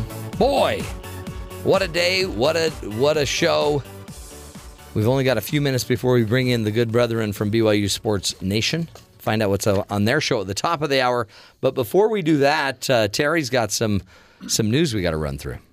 The Los Angeles Rams, right? Yes. They're a new NFL Oh, that football sounds team. weird to say that again. They have a new element, a new star, they're saying at practice. Really? Remote control tackling dummies. Cool. From what I saw, the dummies move forward and backwards. So basically, you'll have a target and they move to help you adjust in what I guess your more more game sort of live tackling instances. And um, the personnel put them out there. They played with them for a while, just trying to test them out. Then they let some linebackers and safeties and wide receivers hit them and that kind of thing. Uh, But the coach said if anyone gets trucked by the dummy, I mean, if they get knocked down by the dummy, Yeah. they're, they're cut.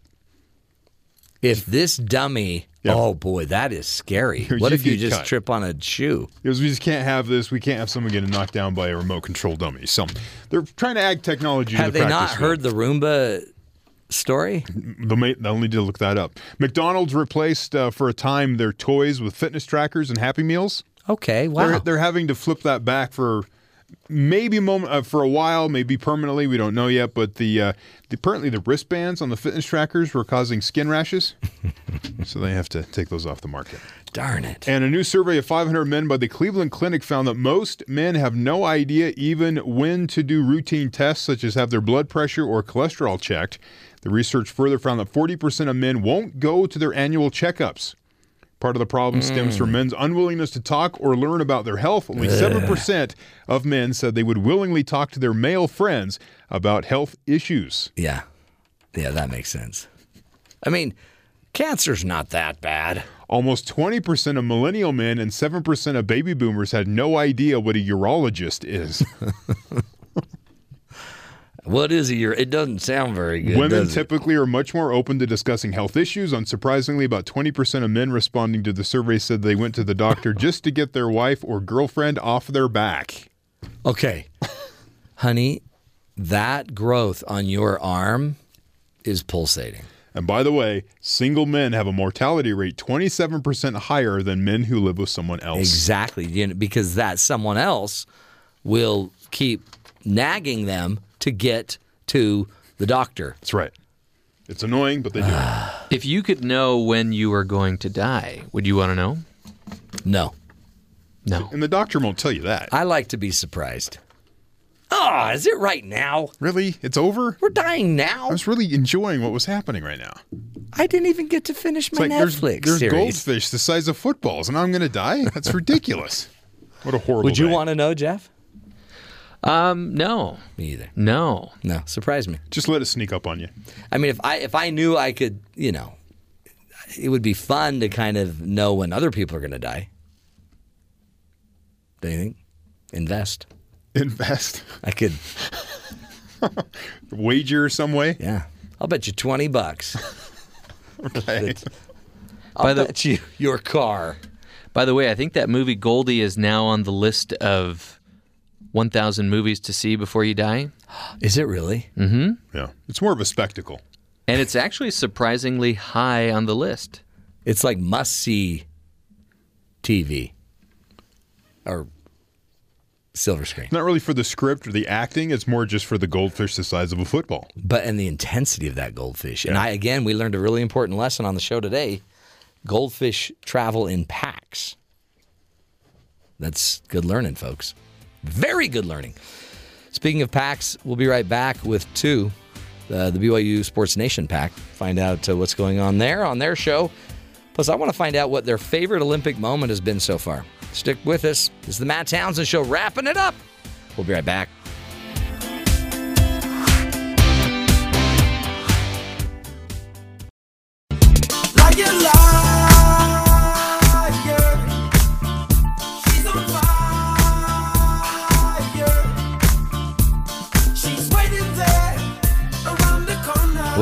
Everybody. Liar, liar. Liar, liar, your Speedo is on fire. As we shoot it down to our good buddies at BYU Sports Nation, nobody has put out more Speedo fires than these two Spencer Linton and Jason Shepard. Hello, gentlemen. You continue to amaze me with the amazing introductions that you make know. up for us each This- and every day, man. you take me back to my high school swimming days. Were you a high school swimmer? I was. Okay, so help us understand the psychology of lock, lock key, lock key. Lo- lock T? Lock T. Lock T. Yes. What's he doing? He's he's got some issues. Yeah. He's, yeah. It's what honestly it is it's one of those situations where just telling the truth is you know much easier dealing with those small consequences than lying about it and it turning into something gigantic which it has. I'm going to cite a quote from one of my media icons, Colin Cowherd. Okay. He said, in regard to Lochte, Yeah. follow this rule. Always don't go where you shouldn't go and don't do what you shouldn't do. Great. Hashtag Lochte. That's great. That's great advice.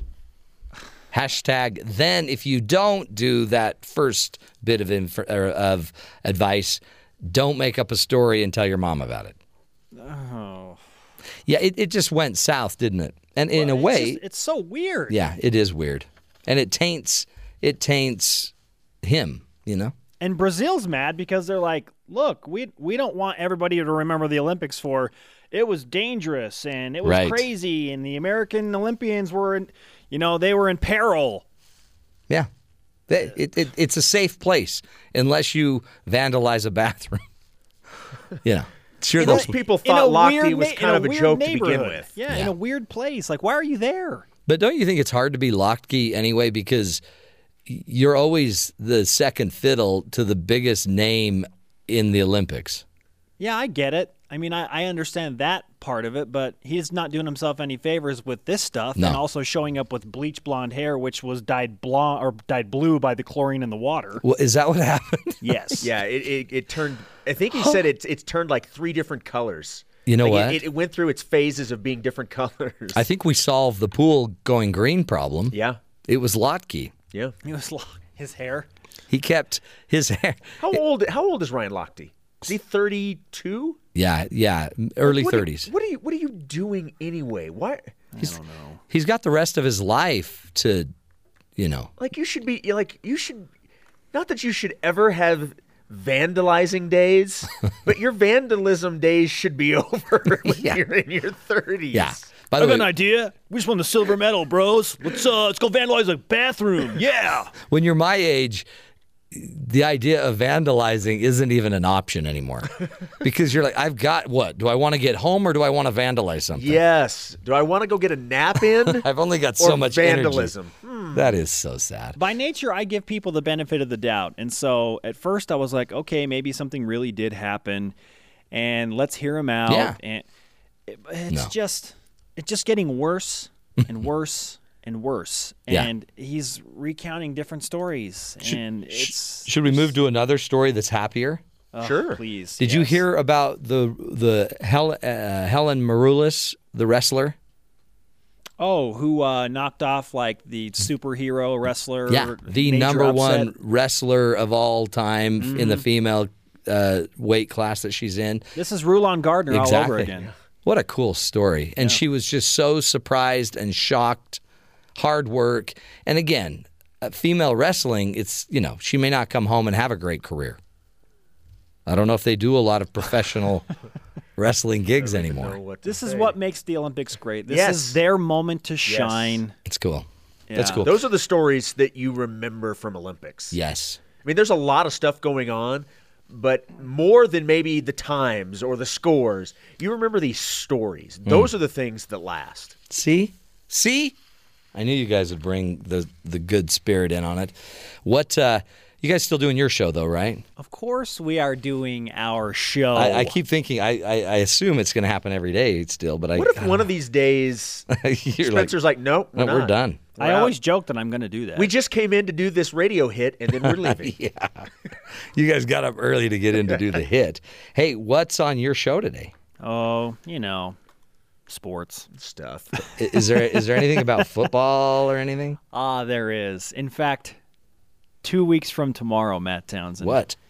BYU football opens the season. wow. And they might do so. In fact, I am predicting they will do so in front of a BYU majority crowd in Arizona. No way. This Yeah. Angels from heaven. I'm telling you what. This is beca- this is becoming like a national story because ESPN's Jake Trotter chimed in on this. A few other national sports guys, when uh, at Arizona's athletic director Greg Burns said, "Yeah, we've uh, uh, we've got some ground to make up on our counterparts in ticket sales." Are you kidding? That's the game crazy. is two hours north of Tucson. Yeah. I love BYU fans so much. Are you paying attention, Big 12? Notice we can Okay. fill stadiums. So that's fun. Also, there was a second fall scrimmage yesterday. Our headlines coming out of that, what we learned. And what does that make you do with this question? Mm. Which position group are you most confident in 15 days away from the BYU football season? Quarterbacks. See, that's the easy answer, yeah, right? that's that's the one I think most people go to. That's Hold the on. easy The, uh, answer. tight ends. Oh, stop it. Five deep. Um, what else? Linebackers. Okay. Okay. Uh-huh. It's a three guest day on the show, too. Oh, there they are. Man, I should probably get a gold. Mm, yeah. Just don't go vandalize Just don't go vandalize anything. But if you do, dye your hair. and lie about it. That's Remember what I the learned. advice. Remember the advice. Man. Always don't go where you shouldn't go and don't do what you shouldn't do. Colin Cowherd. That's good. That's good advice. That's really good advice. Um, well, anything else? Oh, uh, just some advice to you two.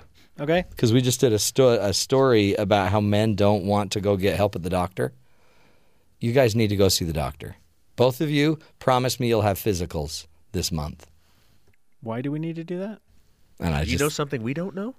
Yeah. You're, make- you're worrying me. You know that growth on your arm that keeps Oh. pulsating?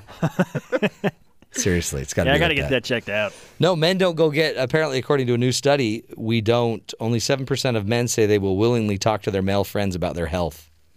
So I'm changing that. Do you even remember the last time you went and got like a checkup? I don't Yeah. even remember. Maybe a couple of years ago. Yeah, like something at like that. least. You guys, okay. if All you- right. You've convinced me, Matt. Okay, that's it. And I got to let you go, but here's the deal. I'll be checking moles from three to five today. Mm. So if you have any moles, send them up. Okay. Is that three to five? right. Yeah, Okay. three to five. We'll, I'll end. I'll end the show on that. Put so it on the calendar. have a good show today. Knock them dead. and when you guys when you guys are shaving and waxing to get ready, look for any you know weird moles. Yay! Have a good one, guys. Thanks. Knock them dead. It's always good to end on a mole story. That's uh that's the way you do it. Now I got to talk about it for just a minute about this men and um they won't go get advice. They won't go get medical help. They need to get medical help and they won't. And according to the study, single men have a mortality rate 27% higher than men who live with someone else. Another study we looked at recently shows that if a man is having a heart attack in front of his family or with people, he's more likely to get help than if he has the heart attack on his own. Because if he's on his own, he'll just think it's like "Ugh, heartburn. I watched this show. It's about people fishing in, in Alaska. Yeah. Oh, I love that. One, show. one of the captains had a heart attack. He's sitting there with a TV crew, and they're like, Yes. "You need to get some help." And he's like, "No, it's just, it's just tightness in this area in the center of my chest. It's, I don't it even know. It might radiates just be down my arm. It might just be a muscle spasm in my arm. I'm just, Yeah. He's like, "Oh, my arm Ah. really hurts." And you're like, "Dude, you need to." and he- oh, I'm fine. I'm I had a lot of tuna. Isn't that funny? So they instead of getting the help, they just kind of rationalize it. And that's away. when my wife looked over and go, "You need to go see a doctor." Is that when she said it? Yeah. I mean, she's been seeing a doctor. She's probably seen a doctor this year twelve times. or more. She went yesterday. Took my kids. See, that's the thing. Women go all the time, and it's that's probably why they have the babies. The rest, that, no babies would live if it were up to the men. It's go. pathetic. It's sad. Anyway, um, so a little just advice: everybody, go truly, seriously, get the help you need. Do it. Do it. Also, watch the Olympics this weekend. It's the big wrap up, right? And uh, is it the, is it Yeah. already? Man, Sat- or Sunday, I believe, is closing ceremonies. that it's a great little family activity when NBC can show you all they've done. Tape delay it, and then here's all the you know pieces we put together, and here's our sappy music, and But it's great. It's great. it's wonderful. So go check that out. Spend some time with your family, and um, again, you can go find us on BYURadio.org, on iTunes, on TuneIn. It's a great time to go catch up on all of the last shows we've done. We've just finished. This is our 15th hour of the week. So it just doesn't end. You could you, you could listen to us the entire time you're taking care of your yard, you're mowing the lawn, whatever. Now, as we end every show, we like to end with a hero story. And our hero is the former Top Gear host Jeremy Clarkson, who saves a life of lives of four men swept out to sea. Listen to this. The former Top Gear host has spoken about the ordeal after noticing four men on their floatable devices that were being swept out by the winds. Jeremy claimed that the four men were unaware that they had been uh, pulled by the sea so far out, which was about a mile off the coast of Majorca, and uh, they were surprised when the presenter came to their aid. Clarkson said he loved seeing the expression on the lads' faces during the rescue. They burst out laughing when they saw who was rescuing them. The Grand Tour host revealed that they were able to get the men back to safety by towing them uh, uh, by, onto the back of their boat, and they were all in their 20s, about a mile out at sea. I wonder if they were inebriated because they didn't even realize they were out there. You'll never be able to paddle back from here, Clarkson told him. When Clarkson tweeted about the incident, fans rejoiced. One fan joked, Can you save Top Gear as well while you're at it? Anyway, our hero of the day, former Top Gear host Jeremy Clarkson. Thanks for uh, watching out for the youngins. They never would have made it back without you. That's the show, my friends. Again, we're here Monday through Friday, 9 to noon Eastern Time. And the goal of the show is to make sure you can see the good in the world. And remember, you're part of that good. We couldn't do the show without you, and you couldn't live your life without everyone else around you. In the end, we need each other, and we either sink or swim, as Mr. Clarkson shows, uh, together. So let's make it a great one.